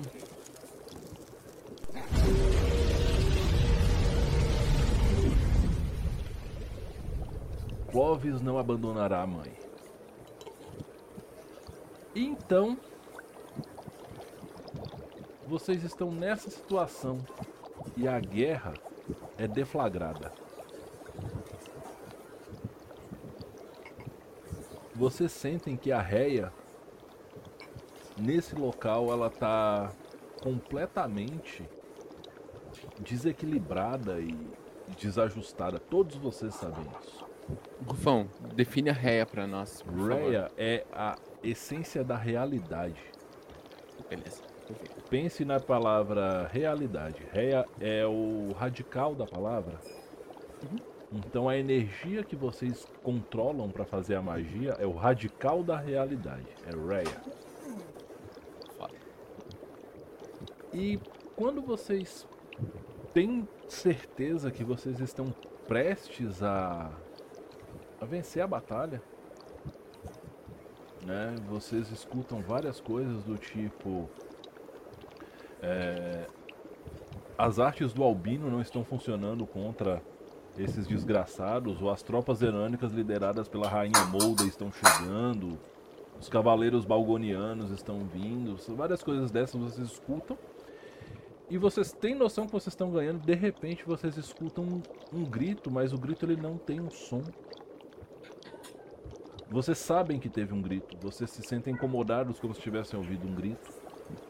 Vocês sentem a dor de como se esse grito fosse o grito da pessoa que vocês mais amam no mundo sofrendo uma violência que vocês não conseguem nem descrever e conceber o que seja. E no momento que vocês olham para trás, vocês veem a mãe trespassada por uma lança de vazio e ela ruindo. E então, de repente, não mais do que de repente, vocês voltam para a biblioteca. Eu entendi, Rufo, seu filho da puta. O reitor passou a página e falou assim: vocês precisam ter cuidado com as histórias que vocês leem, porque algumas histórias elas vão capturar não só a sua atenção, mas como elas vão capturar a sua alma, de tão intensas que elas são. Foi, foi ela, tá? Ponto pra Ingrid. Aí ele fecha, ele fala, Eu por não sorte. conjuro magia. Ele fecha o livro e fala, por sorte, esse não é o meu grimório. E esse é um livro legal, mas eu vi que vocês fizeram um grande trabalho aqui. E vocês notam que vocês devem ter feito alguma coisa mesmo, porque tem vários livros já organizados e tudo, umas pilhazinhas feitas e tal. E ele falou, só que agora são uma hora da manhã. Poxa, Eu acho que vocês precisam ir pra casa. Sim, a tia Zenaide vai me matar. E S de suave. Esse era o último S. E aí ele ri e ele fala assim, se vocês eh, quiserem apresentar um fichamento desse livro pra mim na volta das férias, aí ele entrega. O nome do livro é Khan, o planeta em ruínas.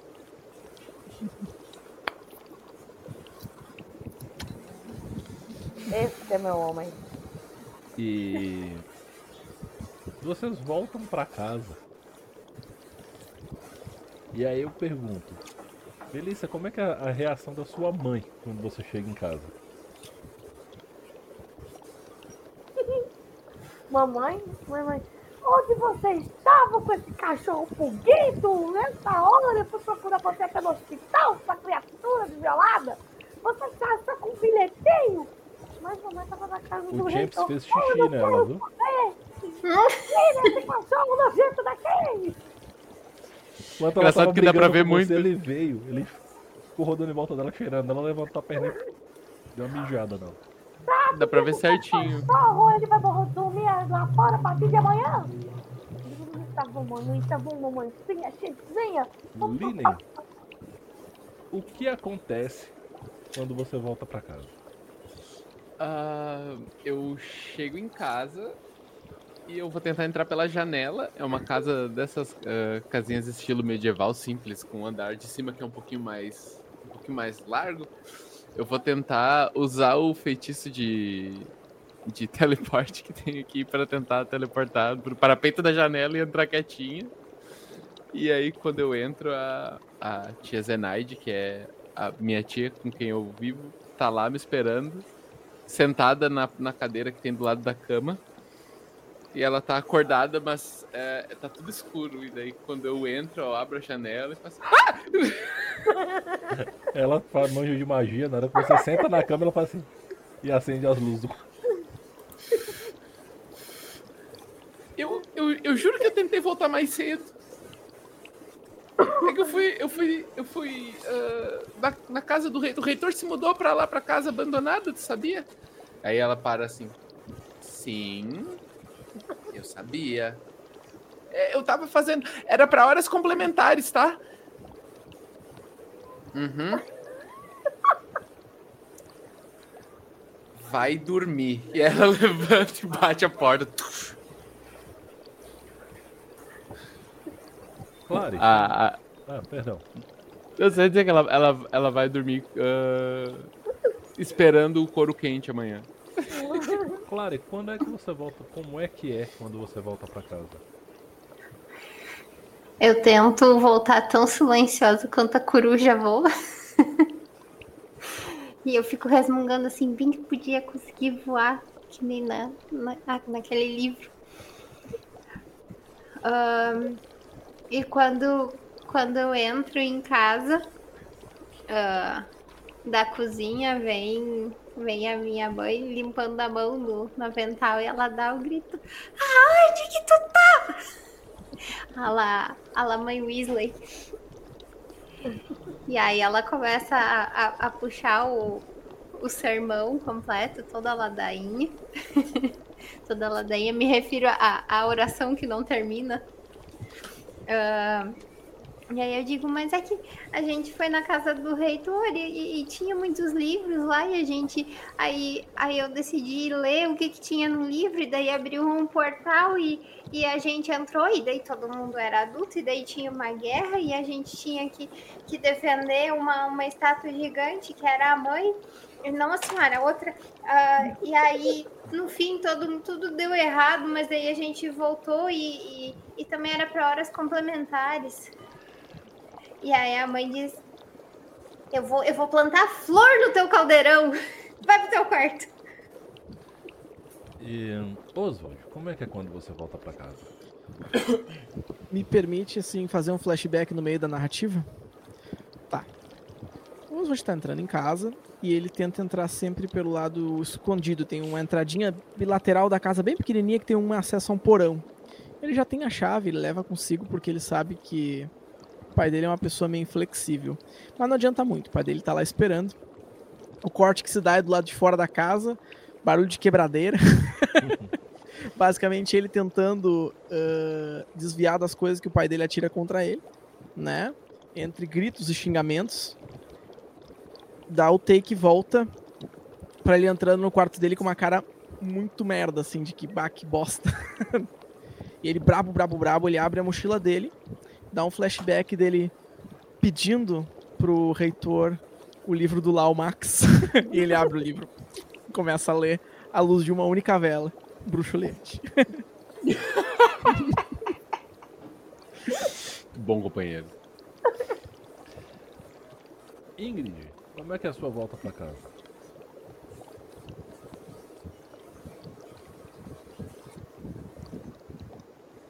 Eu tenho uma pergunta antes. A gente chegou a comer o- Sim. os lanchinhos que, que eu levei? Durante o transe.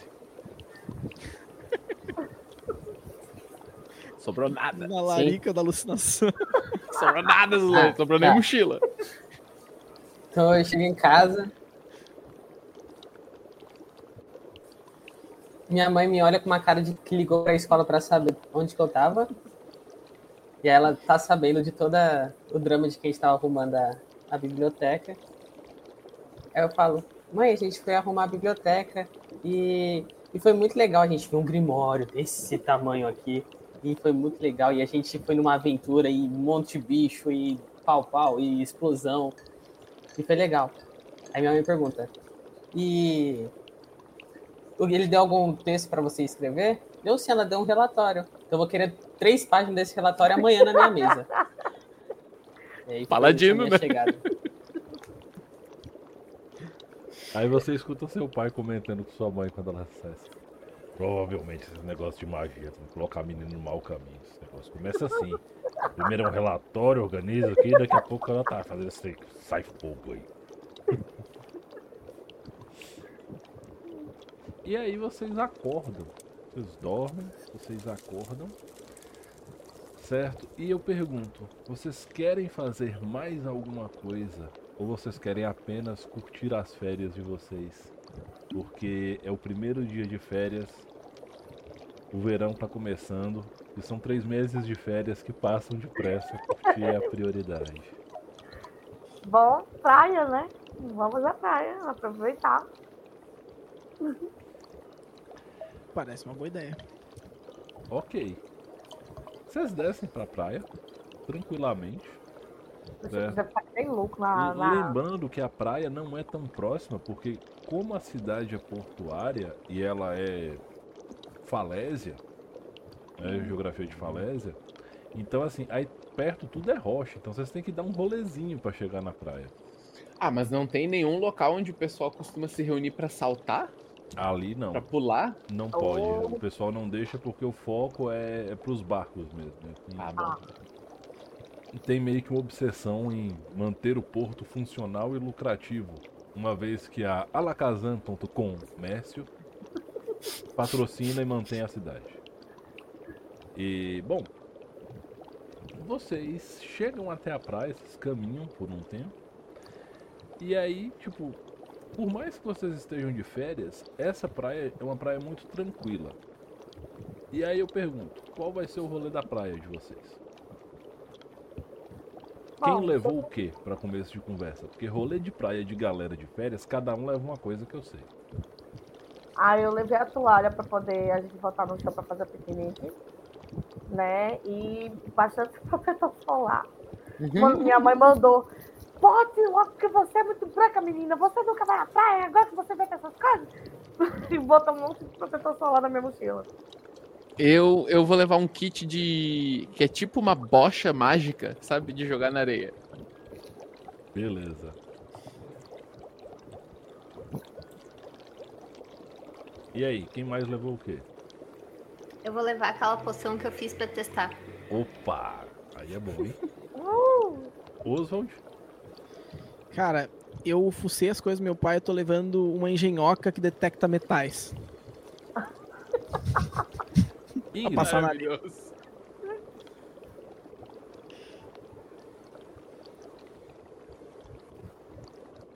Pô, pelo incrível que pareça, minha mochila coube. Ela é muito Aham. grande, né? Aí ela coube tipo uma mini tendinha pra que cabe pelo menos duas Sim. pessoazinhas assim embaixo, sabe? Um É. gazebo. não quero- o pessoal leva Isso. um guarda-sol, a Ingrid levou um- uma barraca daquelas. Tipo tenda. Pô, assim. a, A a, Ingrid é é, é playboy, né? Tipo, porra. A Ingrid é tipo o Kiko da gente. O Chaves da tendinha lá e, e um Kiko com uma barraca Isso, é, tem todas as escrituras assim na, na tenda, sabe? Tem tipo um monte de coisa glamour. né? A luz sagrada protege você do sol. e vocês chegam. Vocês estão de boa lá na praia se organizando. E aí eu vou perguntar o que, que cada um vai fazer primeiro. Começando pela Ingrid. Agora vamos voltar. Eu, eu quero ver o que, que mais eu trouxe na minha mochila, tipo, ver se minha mãe enfiou alguma coisa lá dentro, que ela disse, Ah, sim. E ficar observando o movimento do povo. tem comida. Eu mesmo sou Maria vai para as outras. Sim. Sua mãe colocou um lanche lá pra galera, tipo uma, uma garrafa de, de- uma garrafa térmica de suco. Lá tem um, uns copinhos e tem um tipo sanduíche natural quando a, a mãe faz o misto e corta em quatro pra render, sabe? Aí ela tem um pouco disso e um pouco de biscoito. Uhum. Oswald, o que é que tu vai fazer? O Oswald prepara, t- tá montando a engenhoca que ele pegou, né? E vai testando ela. Você As joga, primeira joga a profissão pra mim. professor Ourives eu tenho. Então, é, pode seria dois, dois dadinhos. É. É. com qual atributo Astúcia. Ourives? É astúcia. Eu tenho dois. Esse rolê é com astúcia.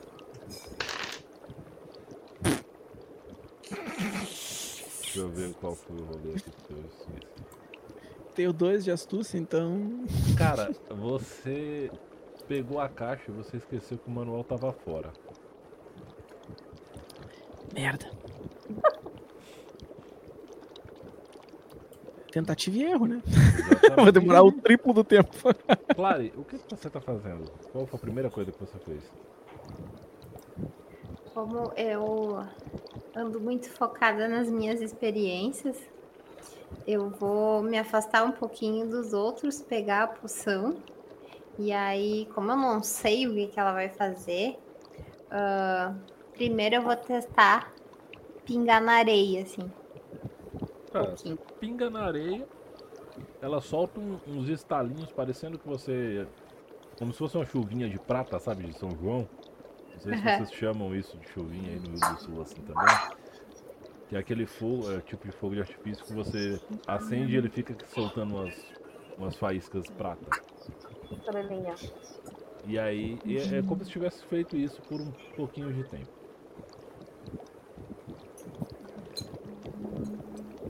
Aí eu volto para mostrar para os outros isso. Eu digo, olha só, olha só o que, que eu fiz.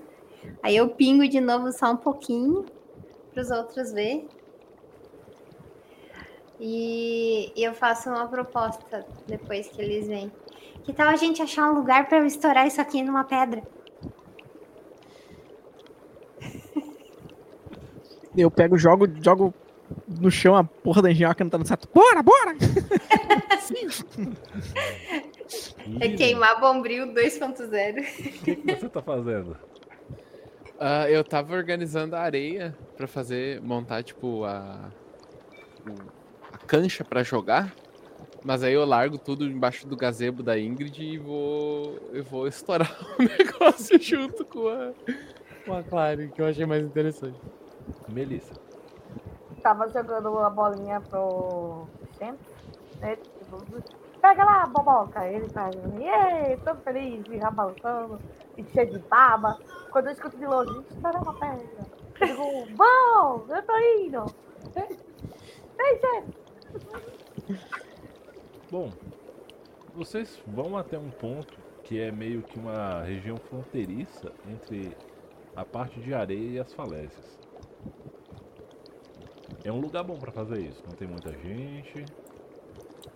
Como é que vocês vão fazer esse rolê aí? Me explica. Vamos achar a pedra perfeita. Vamos procurar uma pedra aí. Tô esperando a dedo de vocês. Eu acho que tem que ser uma pedra de lugar fácil de arremessar, que dê pra acertar e a gente fique num lugar seguro. Eu vou ficar de longe assistindo, já com o matador na minha mão. Você sabia que meu tio perdeu o dedo com um negócio desse? Tu jura? Aham. Impossível, isso aqui fui eu que inventei ontem. Então, de repente, tá pra estourar mais ainda. Então tem que jogar longe. É, Eu prefiro também ficar uma distância. Eu, quem sabe a gente faz assim, ó. Ah, o- eu, tenho, eu tenho a magia de teleporte, eu consigo castar ela em coisas? Consegue. Tá. Você gasta Ah. um rei a mais. Você gastaria Tá. um réia pra fazer em você, pra fazer no Hum. objeto você gasta dois. Se você se concentrar eu- por duas rodadas, você faz de graça. Tá, então eu vou me concentrar pelas duas rodadas. Me- me- eu, vou, eu vou teleportar a, o, o frasquinho lá. E aí a gente consegue manter uma distância. E aí ninguém perde o dedo, que nem o tio do Oswald. Se a gente tentar fazer estourar ele no ar, peraí, que eu acho que eu tenho um estilingue aqui. Eu puxo. Tem que ser um lugar que ele vai estourar, quebrar. Única Consigo fazer ele, esto- ele estourar e teleportar em movimento? Ou tipo, só que seja acima. Você pode teleportar ele pra cima, né? Tá. E aí o Oswald atira. Eu sou péssimo em atirar. Não, eu, eu, eu consigo fazer ele aparecer no ar e daí vai es- estourar. Mas aí a gente consegue ficar longe. Eu só preciso me concentrar um pouquinho, peraí. Basicamente, você Eu tenho a varinha mágica, me ajuda? Dá um dado a mais pra você. Tá. Tá, tá. Eu tô segurando o, o chefe pela coleira, né? Eu nunca que dei outra merda, não. Eu Beleza. vou pegar, vou pegar o frasquinho, vou pegar a varinha mágica e vou ficar concentrando assim. Basicamente, você vai jogar estudos e o atributo Uhum. de referência pra você é inteligência. Você tem um dado a mais. Então eu rodo 3d6. Aham. É, é, o meu estudos é 2? Uhum. Vai dar bom, vai dar bom. Era bom sim. Aí, ó! Olha, Ah, tá maluco! Cara, Eu vou, vou fazendo assim e de repente o frasquinho faz. zup. Da minha mão. lá. Vocês olham, ele tá caindo. Só que, bom, você teleportou ele muito lá pra cima. Muito lá pra cima. Ele vai caindo. É muito grande a Ele explosão. vai caindo. Alto demais, alto demais! ele vai caindo. E ele vai caindo. Ele vai caindo. Ele vai caindo. E ele cai na água. Blup. Droga! E vocês começam a ver e começa a ser uma fumaça da água. e depois faz. E é isso aí. Ah, poxa. Mas deu certo. É, mas não foi legal. Desculpa, eu acho que eu errei o feitiço. Pega a varinha fica. Eu acho que você não errou feitiço, minha amiga. Você só errou um pouquinho. É. Era um pouquinho mais pra cá. Quando vocês, Eu, eu, vocês vão caminhando pra casa e debatendo, de volta pro acampamento de vocês e debatendo isso, de repente, não mais que de repente, Linen, você sente algo colidindo com seu cucuruto aqui assim. Ai! É a garrafa,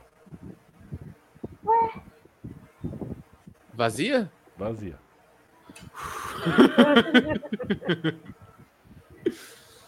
Veio. ah, Vocês começam a ouvir um barulho como se algo estivesse saindo da água.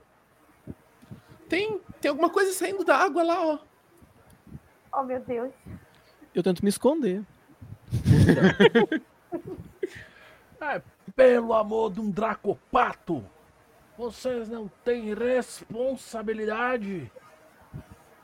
Crianças bandoleiras da terra seca. Quem É um tritão. É normal a gente ver tritão? Não tanto. Né? É por isso, provavelmente deve ser um estudante bandoleiro da escola de causa.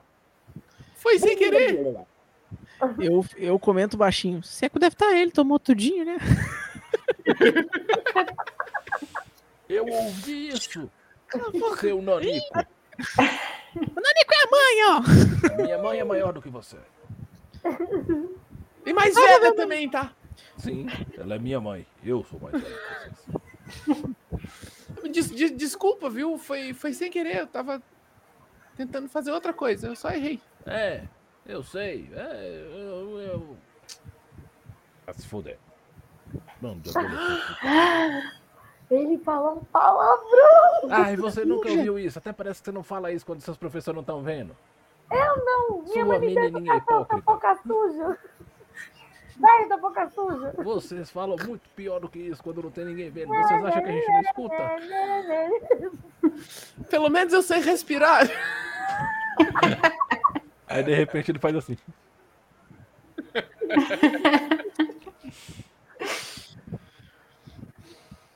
Tenham mais cuidado da próxima vez. Hum, Eu sei onde você mora. É, grandes coisas. A gente também sabe onde você mora, onde todo mundo faz xixi. Ok.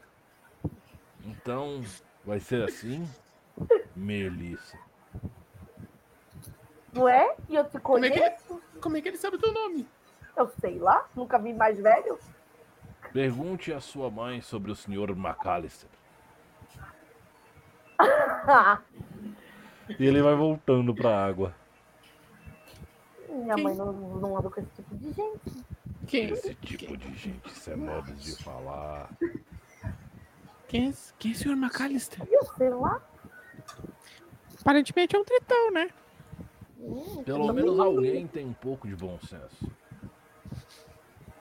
Eu pensei que pessoa que morasse dentro da água seria mais calma, rabugento desse nível, eu nunca vi, não. É porque morar É porque o mar é salgado. É, e que as coisas caindo na sua cabeça. Eu já falei que foi sem querer, tá? A gente não joga coisa no mar. Quebraram meus vasos. Como é que você. É. Você tem tipo Planta-. Planta algas? No- no- no- Olha, temos um pouco de inteligência aqui, não é mesmo? Eu tenho dois de inteligência, tá? Mentira, eu tenho três, eu só tenho descalculia. Ô, Rufus, ele tá querendo conversar com a gente, tá tentando inventar uma desculpa pra continuar conversando, ele tá querendo ir embora. Eu tenho uma boa empatia, assim, talvez, dar uma olhadinha. Joga aí. Só empatia pura Você- ou com alguma uma, Você uma tem a... perícia? Vamos olhar as suas perícias. A gente. Pô, Pelo que eu vejo aqui. Ah, nem sei. Uhum. Bom, Persuasão, não sei se vai, se tem alguma coisa a ver. Avaliar, tem. avaliar é pra determinar em dinheiro. Comércio. daí negociar. Negociar? Tá. Ou dois então. Um sucesso. Hum? Vamos lá. Basicamente, o que, que acontece? Ele parece que, apesar do mau humor do cacete que ele tá, ele parece estar muito afim de interagir. Ah, já sei com que ele pode interagir. Vejo uma, uma, eu vejo uma oportunidade de comércio. Eu cerro os olhinhos assim, me aproximo dele. Senhor McAllister, não é? Isso. Ô, senhor McAllister, desculpa a gente ter jogado o negócio ali. Foi sem querer, sabe? A gente tava se divertindo. Mas assim. O senhor parece que tá precisando de alguma ajuda, não é? Sim, eu estou precisando de alguma ajuda. E nós estamos precisando. Quem fabricou esta poção? Então, primeiramente eu preciso perguntar: essa poção foi maravilhosa? Claro que foi. Ele, ó, ele vira de lado e você vê que tem uma mão atrás da nuca dele. Uma mão. Uma mão. Uma, Ele tipo, parece uma tá mão, sendo uma mão É, tipo humana. assim, esse É. pedaço aqui, uma, é uma mão de tritão. Mas, tipo, Do nada virou horror cósmico o bagulho, assim. Ele parece estar sendo sincero. É, Quando eu vejo aquela mão, eu digo, por cutulo. aí, como vocês podem notar, essa poção tem efeitos inesperados em seres de biologia diferente. Eu falo baixinho pra, pra Clary. O que tu botou nessa poção, meu? Que é a nossa especialidade aqui como grupo de estudantes. E se o senhor achar interessante, a gente poderia negociar, de repente. É, a gente pode te dar uma mãozinha. Olha assim com o olhar fulminante. pra ali. E aí? Bom, vocês precisam trazer pra mim alguns algumas coisas Pra fazer um antídoto pra isso. O senhor, por acaso, sabe fazer magia? Tá na cara que Você ele tem o cara sabe. de analfabeto, por acaso, Tem. mocinha, dona Melissa? Ele parece uma pessoa centrada e inteligente. Ele é mais inteligente que você. E, e, e, e quais coisas que o senhor tem na cabeça, bom. que o senhor tem em mente? Eu preciso fazer um antídoto. Só uma pergunta. umas- umas- Como é que tá o Shem O com Champs, tudo isso? o Champs tá cheirando ele. Eu vou deixar. Ah, Ele e o Champs se dão bem, por incrível que pareça. Ah, pelo menos alguém, né, que o Shem respeita. E você sabe, vocês que têm familiares, vocês se comunicam e às vezes vocês têm é, impressões de sentimentos e noção é, um do outro. E o Champs fala pra você, é, vem assim tipo, hum, o cheiro, ele, ele tem um cheiro que lembra um pouco alguém que encontrou com seu pai. Hum, papai? Ah, então quer dizer que você se lembra? Não, quem lembrou foi o Shem. Pelo menos o Champs se lembra. É, pelo menos o Shem se lembra. Aí ele para, ele fala assim: "Me arrumem, por favor, algumas doses de raiz amarga de palmitosqueira. Preciso Tá de mão. duas raízes amargas de palmitosqueira, Tranquilinho. um Eu- pouco de álcool. Enquanto ele fala isso, o Roswald, ele, eu vou gastar um de pra Hum. ter esse apetrecho. Então eu tenho uma, um contrato pronto, beleza? contrato. Começo a escrever o que ele precisa e abaixo eu vou somando um valor, tá ligado? E limalha de ferro Essa é fácil. e também é, 400 ml de suco de morango e duas rosquinhas de chocolate e framboesa. Arroz, Isso é pro antídoto ou é pro seu lanche? Aqui, ó. eu acho melhor não fazer muita pergunta, amiga, que eu acho que ele tá de ovo virado. Se não for bebida alcoólica, a gente tá tranquilo. De menor de idade, né? Mas olha que o contrato do senhor é tranquilo. Isso vai dar apenas 100 moedas. Uma pechincha. Eu pego e entrego o contrato pra ele. Só da sua assinatura. Eu já assinei. Então, ele muito bizarramente, ele conjura uma caneta e assina. Isso, Estamos assim? feitos. Pois, creio. É isso. Eu vou ganhar 100 moedas. Aqui está escrito no meu contrato que, como eu sou empreendedor, alto risco, alta recompensa, eu fico com 50. Olha o que tá E o anotado. O quê? Tava anotado. Ele, tá, ele, ele colocou uma ressalva. Concordo se, por dividir em partes iguais este valor, e que 10% fique é, guardado como fundo de reserva do grupo para intempéries. Mas isso destrói a minha questão empreendedora, assim. Eu, pago impostos. Aí ele vira para você e fala: aprenda a ler o contrato depois de assinado. Mas fui eu que escrevi o contrato. Eu sei, mas fui eu que assinei. Nós estamos num mundo mágico. Escrever um contrato pode ser difícil. Alterá-lo magicamente, por outro lado, é bastante corriqueiro. Não aprendeu nada com a leitura da noite passada. Pequeno sono. Bom, simplesmente nessa brincadeira vocês vão fazer o quê? Que ele simplesmente ele se senta na dali na numa pedra e, e, bom, ele começa a fazer um negócio muito esquisito, porque ele pega um, ele tá com uma, uma pedrinha e ele joga a pedra pra trás e apara com a mão da nuca dele, depois ele joga pra frente de novo. e- É isso. Caiu bem em você essa mão, hein? Eu, eu ia perguntar, parece divertido, tem certeza que tu quer te desfazer dela? Vai me atrapalhar muito quando eu tiver que nadar em águas profundas. Eu vou sentir muitas dores e muitas câimbras.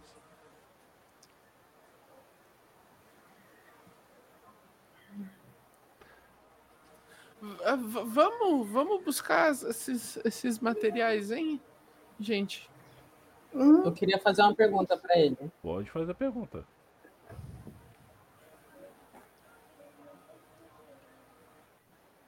É, eu não tenho rosquinha, mas eu tenho biscoito. Você aceita no lugar? Tá aqui, ó. Na minha mochila aqui, ó. Pra você agora. Nossa, ele aceita e ele fica feliz. A gente pode riscar o item Então vou lá e rosquinha, pego o então? biscoitinho pra ele. Tô adicionando uma cláusula.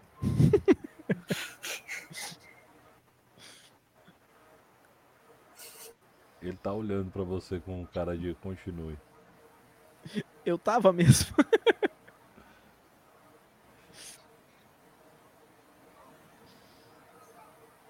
É, pelo visto você não conseguiu bolar a cláusula de maneira adequada. Eu tava escrevendo, eu só não recitei ela. Exatamente. Aí ele pegou e mandou essa. Assim, ó. Só adicionei aqui que a rosquinha foi substituída por biscoito por requerência do contratado. Ok. Ah, Eu tô, eu tô, catando, as- tô catando as minhas coisas. Aí, à medida que vocês vão se organizando, só fala assim: é, levando em conta que vocês não tiveram custo para aquisição desse biscoito, esse biscoito feito com uma receita bastante específica das cozinhas das catedrais de com uma massa que tem uma aveia totalmente natural, crescida sem interferência mágica. E uma massa que foi batida enquanto estava sendo cantado em treino Magnus Exorcismos, versão 3, com um refrão alterado. É, provavelmente deveria bater o custo. Foi a mãe dessa menina que fez, ou o pai, ou os dois.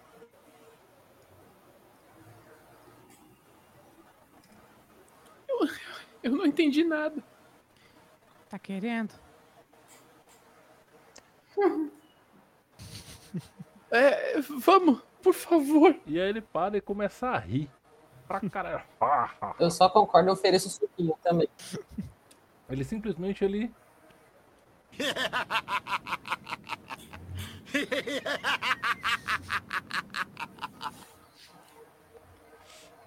Vou parar de zoar vocês, cara. A gente pode fazer coisas muito mais legais do que isso. É lógico que eu conheço os pais de vocês, de todos vocês, e a sua tia. Mas também conheço seus pais.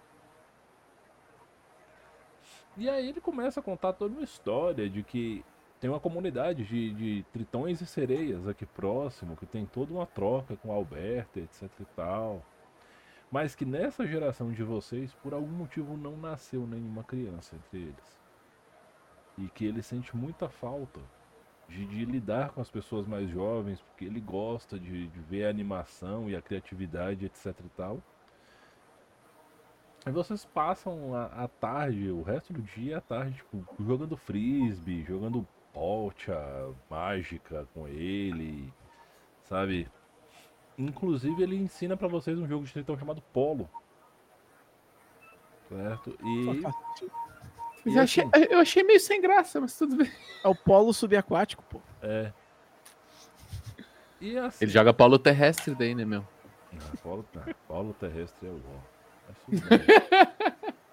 E em resumo, vocês passam toda essa esse período de tempo com ele e o primeiro de férias de vocês é marcado pelo encontro com um amigo da família, um amigo em comum das famílias de vocês, que é um mago da escola de Aqua e também é da guarda costeira local. Ele cuida das pessoas, evita afogamentos, que é o Sr. McAllister. Ele tinha um costume de fumar, né? Ele era o velho do derby, mas ele parou de fumar. Então, nisso, vocês passam esse primeiro dia de férias. Vocês voltam pra casa com aquela ressaca de água salgada, aquela ressaca de praia, sabe? Que é um mix de satisfação e cansaço muito louco. Então, vocês chegam em casa mais uma vez. E eu pergunto: como é a reação das famílias na chegada de vocês? Vamos começar pela pessoa que chegou comendo. Eu sei lá o que foi que eu vou até agora. Vocês voltaram pra casa. O, o senhor Tritão se apresentou como o senhor McAllister, o velho do derby, e ele é amigo das famílias de vocês. E ele Ah, tava foi? tirando onda com a, a cara de vocês. Ele comentou que por algum motivo estranho na geração de vocês não nasceu nenhuma criança na comunidade de tritões ali perto. E que ele sente falta de cuidar das crianças e ele é tipo salva-vidas da praia. Ah, Eu só tava tirando uma com a cara de vocês. foi conversar com a minha mãe. Mãe, a senhora não sabe quem eu conheci hoje. Hum. O senhor McAllister. Ele te ofereceu bebida. Não, mamãe. Ele te ofereceu cigarro. Não, mamãe. Ele te ofereceu erva de bruxo. O que é isso? Ah, eu não falei isso. Ele disse que conhecia o papai. Ele o quê? Ele disse que conhecia o papai e a senhora. É. Mamãe, como ele conhece vocês? Larararará. Mamãe, volta aqui. Aí eu vou atrás dela pra ela. Espera seu pai chegar, ele vai contar isso. Essa vergonha eu não passo. Fiz só uma vez e não gostei. Pior experiência da minha vida. Foi traumático pra mamãe, pelo visto. Casos de família. Linen, É como é que isso. foi sua chegada em casa? Ahn, eu cheguei e perguntei pra, pra tia. Esqueci o nome da tia, peraí. Porra. Tia Zenaide. Ti- Tia, eu, eu conheci o senhor McAllister hoje, Como é que ele lá na tava? praia. Tá bem. Ele costuma ser besta assim com gente pequena. ele nos deu um susto, ele jogou uma coisa na minha cabeça. Ah, é o jeitinho dele de falar que se importa com vocês. Aí ele falou que ele conhecia o pai e a mãe. É, eu conheci ele bem também. É, qual é que é a dele? Eu não entendi. Ele falou que ninguém, que não nasceu nenhuma criança não queira nessa. saber qual é a dele, minha filha. Tá? Erva de bruxo. Você. qual, qual tonalidade de pele que ele tava utilizando? Ah, não- Me- Mestre. Era verde azulado. Ah, ele, ele tava verde azulado. Ah, que bom. Tá tudo bem. Então. Ah, Ele muda a cor da pele, é? Se ele aparecer rosa, só saia de perto. que pariu, Agora, eu tô com medo do seu McAllister. Eita porra!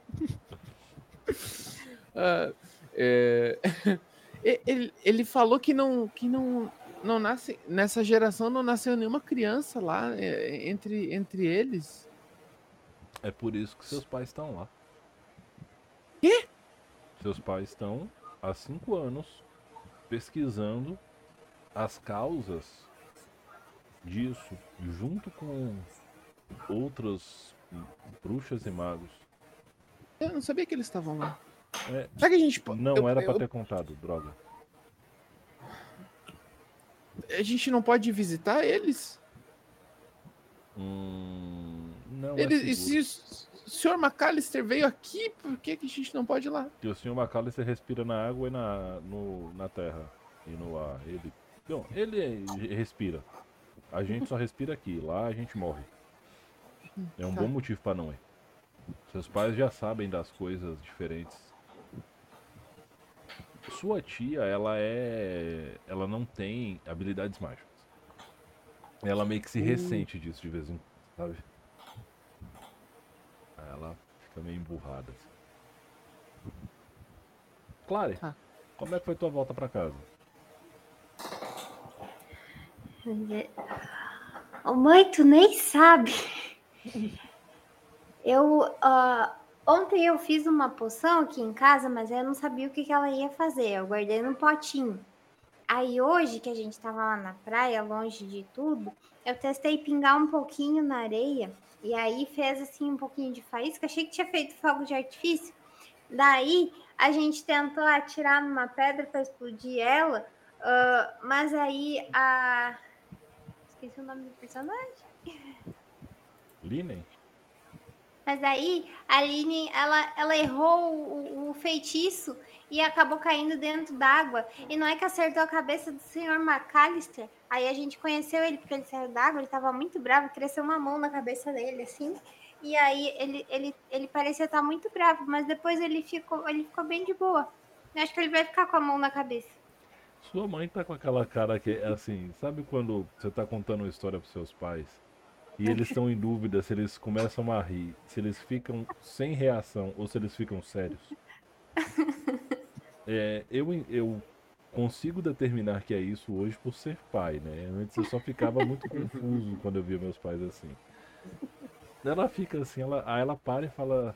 Ela chega e, e ela bota seu cabelo assim atrás da orelha, sabe? Fala assim, é. O fruto não cai longe do pé mesmo, né? Eu conheci aquele safado de múltiplas respirações no mesmo, da mesma forma. Eu também fiz uma mão crescer na cabeça dele. Foi com uma poção? Foi. Só que eu joguei a poção diretamente na cabeça dele. Caramba. É, é uma longa história. Eram tempos melhores e a vida era mais simples. Ele deu notícia do seu pai? Não. Ele só falou que não tem criança mais lá. É por isso que seu pai tá lá. Ele tá ajudando o pessoal a investigar o que, que tá acontecendo. Achei que ele tinha ido comprar cigarro. Já falei pra você que seu pai nem fumar fumava. Bom, Pois é, eu achei estranho, mas né? e aí eles começam a- a- aquele papo mais comprido, etc e tal, e Oswald, Bom, eu chego em casa, vendo que a minha mãe tá sentada numa poltrona lendo, presumo que meu pai não esteja em casa ou esteja trancado no escritório trabalhando, como ele gosta bastante de fazer. Eu chego meio olhando, procurando ele, assim, para tentar se esconder ou passar longe. Oi, mãe. O que, que a senhora tá lendo? Ah, estou lendo o jornal das senhoras de família bem-sucedidas de Alberta. Ah, a senhora conhece Eu fico em dúvida se eu falo. seu McAllister? Ela, ela faz uma cara debochada, ela fala. Ele perto do seu pai. Tá bom. Mas quem que ele é? Ele é um amigo do pessoal. A gente conheceu ele na praia quando cresceu uma mão na cabeça dele, na parte de trás, sabe? Hoje aconteceu também. E o seu pai tentou vender um remédio pra ele que não fazia nada. E aí ele ficou cobrando bastante do seu pai depois, dizendo que o seu pai era um vendedor de meia tigela e que só vendia produtos furados. E se fosse da Ivone era tudo muito melhor. Provavelmente é verdade, né, mãe? Eu olho pra ela. Seu pai nunca foi, nunca mais quis trabalhar com esse tipo de coisa. Ainda bem. Agora ele gosta do, do- de ser representante dos tecnólogos e tal. Mas é interessante que você se arrume um pouco, porque o Beth Jesus está vindo aqui na cidade. Talvez seu pai tenha uma reunião com ele. Ô, Beth Jesus. Ou Beth Jesus. Tá, tá, tá legal. Valeu, mãe. Eu dou um beijo nela e subo pro quarto botar a minha melhor roupinha. Beffrey. Beffrey Jesus. E, bom, Ingrid, como é que foi sua volta pra casa?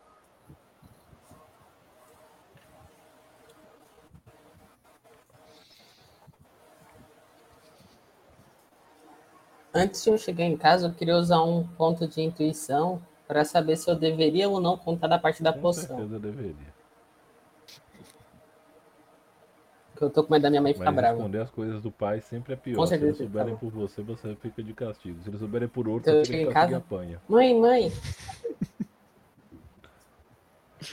Caralho, Rufus. É, pelo menos na minha época era assim, né? Mas eu não posso querer que as coisas sejam Érico, como era deixa o 40 anos atrás. é cajado e vara, meu filho. Edificado na vara de goiabeira. Bom, você chega. É, é um dia de folga, um dos raros dias que você vê sua mãe sem a armadura completa. aí eu chego. Pedro deu uma travada. Aí eu sento do lado dela. Falo, mãe, mãe, você não acredita? Hoje a gente chegou lá na praia. Ih, tá Agora escutando? Tá. Aí eu cheguei lá, mãe, você não acredita? A gente chegou lá, aí a gente tava lá, arrumou as coisas bonitinha. Aí uma das meninas apareceu lá com uma poçãozinha lá. Eu não tava brincando com isso, tá? Deixa claro, eu não tava envolvido nada com isso. Eles foram brincar de explodir uma pedra. Eu fiquei lá olhando. Eu fiquei só olhando, mãe. É, Elas queriam lá brincar. Aí, deu certo, e caiu na, na cabeça de um tio Tritão. Aí a gente conheceu o tio Tritão. Você sabe quem é ele? Vocês conheceram o McAllister? Eu acho que o nome dele era McAllister, será? Acho que era alguma coisa assim. Aí foi legal, a gente fez amizade com ele. É, ele comeu até biscoito, ele falou que tava muito bom. Ele gosta. Ele gosta. E aí ela para e fala, McAllister tava aqui. E quem é ele? Ele não, não contou muito bem da vida dele. Aí ele, ela para e fala assim, não sei se eu devia te contar isso, mas você sabe por que que suas amigas são suas amigas, né? Nossas famílias trabalham juntas há muito tempo. E o McAllister é amigo da família. Porque E se o McAllister tava por aqui, é porque tem alguma coisa pra gente se ligar. E nisso que sua mãe vai, vai se levantando, ela falou assim: Eu fico feliz que você tenha conhecido ele. E eu fico triste que eles estejam passando por um surto de infertilidade. E, e nisso que ela vai falando, seu pai vai descendo e seu pai tá, tá com a batina de batalha. E eles estão, tipo, bem preocupados. Ela fala assim, olha, é... organiza suas coisas. Vai passar essa noite na na casa da Clary. Porque a gente vai vai ficar fora. A gente tem que descobrir um pouco mais do que tá acontecendo. E ela vai andando pra porta e a armadura vai aparecendo nela, tipo Cavaleiros do Zodíaco. Sabe? E aí, tipo, uma coisa que te chama a atenção é que quando ela abre a porta, tipo, tá o corcel de montaria dela e do seu pai, assim, materializados. E. E ela olha pra você e fala assim: se você quer fazer alguma coisa realmente importante nos tempos que estão se aproximando, reúne o pessoal volta para a escola e se matricula nas disciplinas de guerra da área de cada uma de vocês nos cursos de verão. Infelizmente as férias vão acabar. O McAllister nunca traz notícia boa. E ela sai e vocês escutam essa mesma frase, cada um dos seus respectivos pais, ou mães, ou tia, cada um preocupado de sua própria forma. E vocês têm uma impressão de que tem algo, uma sombra pairando de forma opressiva sobre a cidade de Alberta. Mas por algum motivo vocês acham que amanhã vai ser um dia foda pra caralho e que talvez seja mais interessante vocês arrumarem outra coisa para brincar. Sempre tem um navio novo chegando e todo mundo tá falando que o tal do Beth Jesus tá vindo pra cidade e que vai ser uma festa sem fim e que ele vai trazer uma parada com um elefante de dois andares. Então, ninguém liga pro perigo. Isso é coisa de adulto. Vocês querem apenas curtir a vida. E assim, em dúvida sobre abraçar as férias ou assumir responsabilidades, vocês veem a cena da cidade por cima, se afastando, num zoom out. A cidade cheia de luzes, com alguns barcos à deriva. E vocês, ao longe, vem um velho tritão sentado tomando uma bebida numa cuia que parece um uma daquelas conchas que a gente coloca no ouvido para ouvir o mar assim. Uma bebida ali, ele tá tomando ela de canudinho e olhando para a cidade com um cara de nostalgia. E assim se encerra a nossa aventura one shot de Ah, Pepper and Carrot. Pô, eu quero mais. Tava muito massa, meu. cara muito que ia divertido. engrenar uma história. Bom, isso pode se tornar uma campanha, depende do que o chat disser no futuro, o que, que o pessoal vai avaliar e principalmente depende de vocês, né? Ah, público com certeza. Esse sistema é muito gostosinho de jogar. É, jovem, passa rápido. E, bom, eu gostaria de agradecer muito a vocês por toparem esse jogo de férias. Com todas essas nuances, essas coisinhas, certo? Foi uma aventura feita de coração. Essa aventura eu planejei. Só até a metade. Planejar o resto pra gente jogar. Certo? Ah, E eu queria agradecer ao Alan, da Macaco do Mal, que proporcionou esse jogo, né? Ele colocou aqui a material à disposição.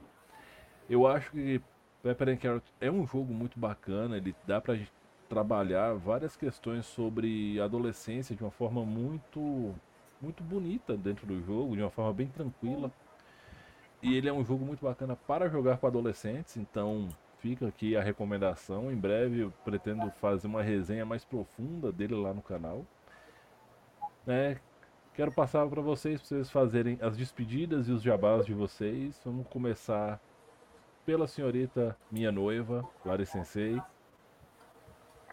Então, gente, eu tô querendo sair do nicho focado de animes e mangás e abrir uma coisa mais ampla, né? E inclusive trazer mais coisas para o Contar e Mestrar. Então segue lá Lara e o Universo, né? Que eu vou trazer não só livros, mas games também. Né? Nossas férias que tá chegando, a minha dele. Então segue lá para poder acompanhar, que a gente vai fazer um tour por Recife e mostrar para vocês. E é isso. Eu acompanho o Contar e Mestrar e o Lara e o Universo estamos aqui. Roupagem nova 2024. Ramalho. Poxa, obrigado pela, pelo convite, pela, pela jogatina. Foi muito divertido, adorei. Adorei mesmo o, o sistema, o, o game, achei muito massa. Ah, eu e a Margot ali, a gente faz ah, o conteúdo pro Tá O Pariu. Ah, a gente estava parado agora nesse final de ano por causa dos trabalhos de professor, Mas agora com, com o Pedro a gente já tá programando mais conteúdo.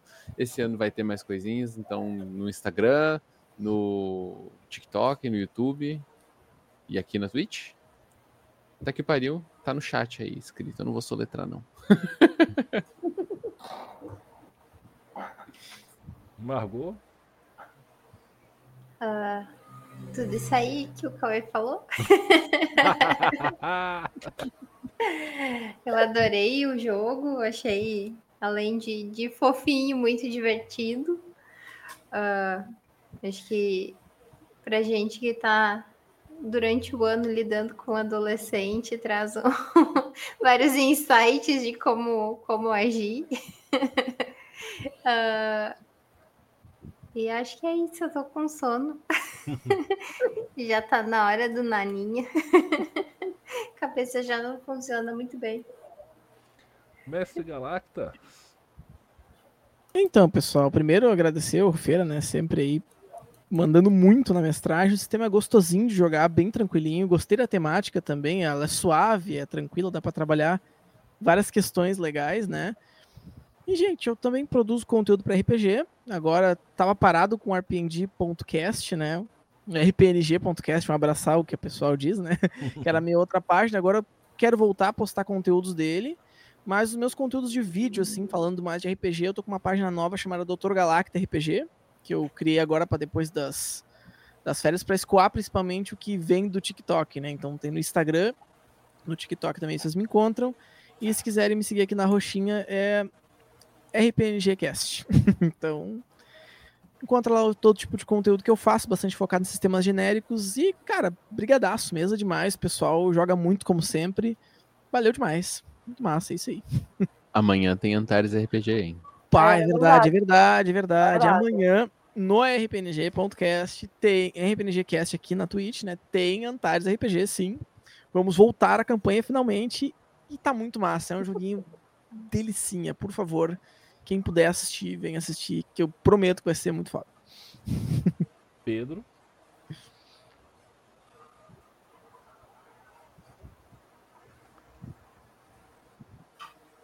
Opa, queria agradecer. Gostei muito do sistema, ele é muito bonitinho e, e dá para trabalhar muita coisa com ele. Inclusive, eu acho que tem até como fazer isso com jovens e desenvolver, tipo, algo educativo com isso. Então, acho um sistema muito da hora. E agradecer a todo mundo aí. Galera, eu agradeço demais aos meus jogadores maravilhosos, a editora Macaco do Mal, parceira do Contar e Mestrar, parceira do Mestre Rufus, que está sempre apoiando aqui o trabalho, confiando na gente para mostrar os jogos da casa, certo? Eu quero agradecer ao chat que está aqui. Meu amigo Papai Noel não existe. Terça-feira essa aventura tá no YouTube e no Spotify em vídeo na íntegra com todos os os perrengues técnicos e tudo, porque eu não vou cortar nada, porque a aventura de RPG tem que ser postado na íntegra, certo? Agradecer ao meu moderador incrível, o jovem, que nunca nos abandona, tá sempre aí com a gente. O jovem é um cara muito legal, certo? Devemos ter ainda, antes de eu ir para Recife, pelo menos mais uma aventurinha aqui no canal, que é a parte 2 de Os 12 Juramentos, certo? E se preparem porque Kanda, o continente da cicatriz está vindo aí. E esse vai ser o, o RPG oficial do Contar e Mestrar. Está em produção, em fase de pré-produção. Então, novidades em breve, certo? E Outra coisa para lembrar, né? Hum. Que segunda-feira nós temos mesa de controle, mas não vai aparecer aqui, mas vai sair no podcast. Exatamente, a gente vai fazer uma mesa de Cthulhu em off. Né, e vocês vão descobrir que a Sensei é kawaii, mas nem tanto. Que, que ela é uma rainha do desgraçamento mental, mas. E aí vocês vão falar: caramba, o Russo, ele tem um quê de coragem pra casar com essa mulher. Mas. Não bota a hype dessa galera, que senão eu vou ter que entregar aqui. Ah, que isso. E eu vou chamar vocês pra gente ir numa, numa raid lá no julho do RPG Jogando Online. Vamos chegar fazendo um barulho lá, ele tá jogando Rise of Kingdoms. Eu nem sei o que é isso. Mas vamos lá descobrir. diabo é isso? Mas vamos ver. Eu não vou mentir, gente. Eu Não, não sei fazer isso. E mais uma vez, gente, muito obrigado. E uma coisa, lembrem que lá no site da Macaco do Mal, se vocês usarem o cupom CONTAIMESTRA, tem 10% de desconto em todos os produtos da loja, incluindo lançamentos, incluindo a versão física de Pepper and Carrot. Vale a Então, pena. corram lá. Oswald approves. Vamos fazer, uma, vamos fazer uma figurinha, selo Oswald de qualidade. E é isso aí, galera. Muito obrigado, valeuzão. E vamos chegar fazendo um barulho lá no, no Júlio. E. Como assim tá errado? Não tá errado, não, a escrita do Raid. Oxe. Hoje é o meu dia. Ei, o Schalker virou oi de novo. Aquele tipo. Não consegue botar a mão pra poder. Quando tu dá tchau pra pessoa e os dois vão pro mesmo lado. assim. Aham. Bah, que sensação desagradável. Pra quê? Ok, vamos lá em 5, 4, 3, 2, 1. Valeu!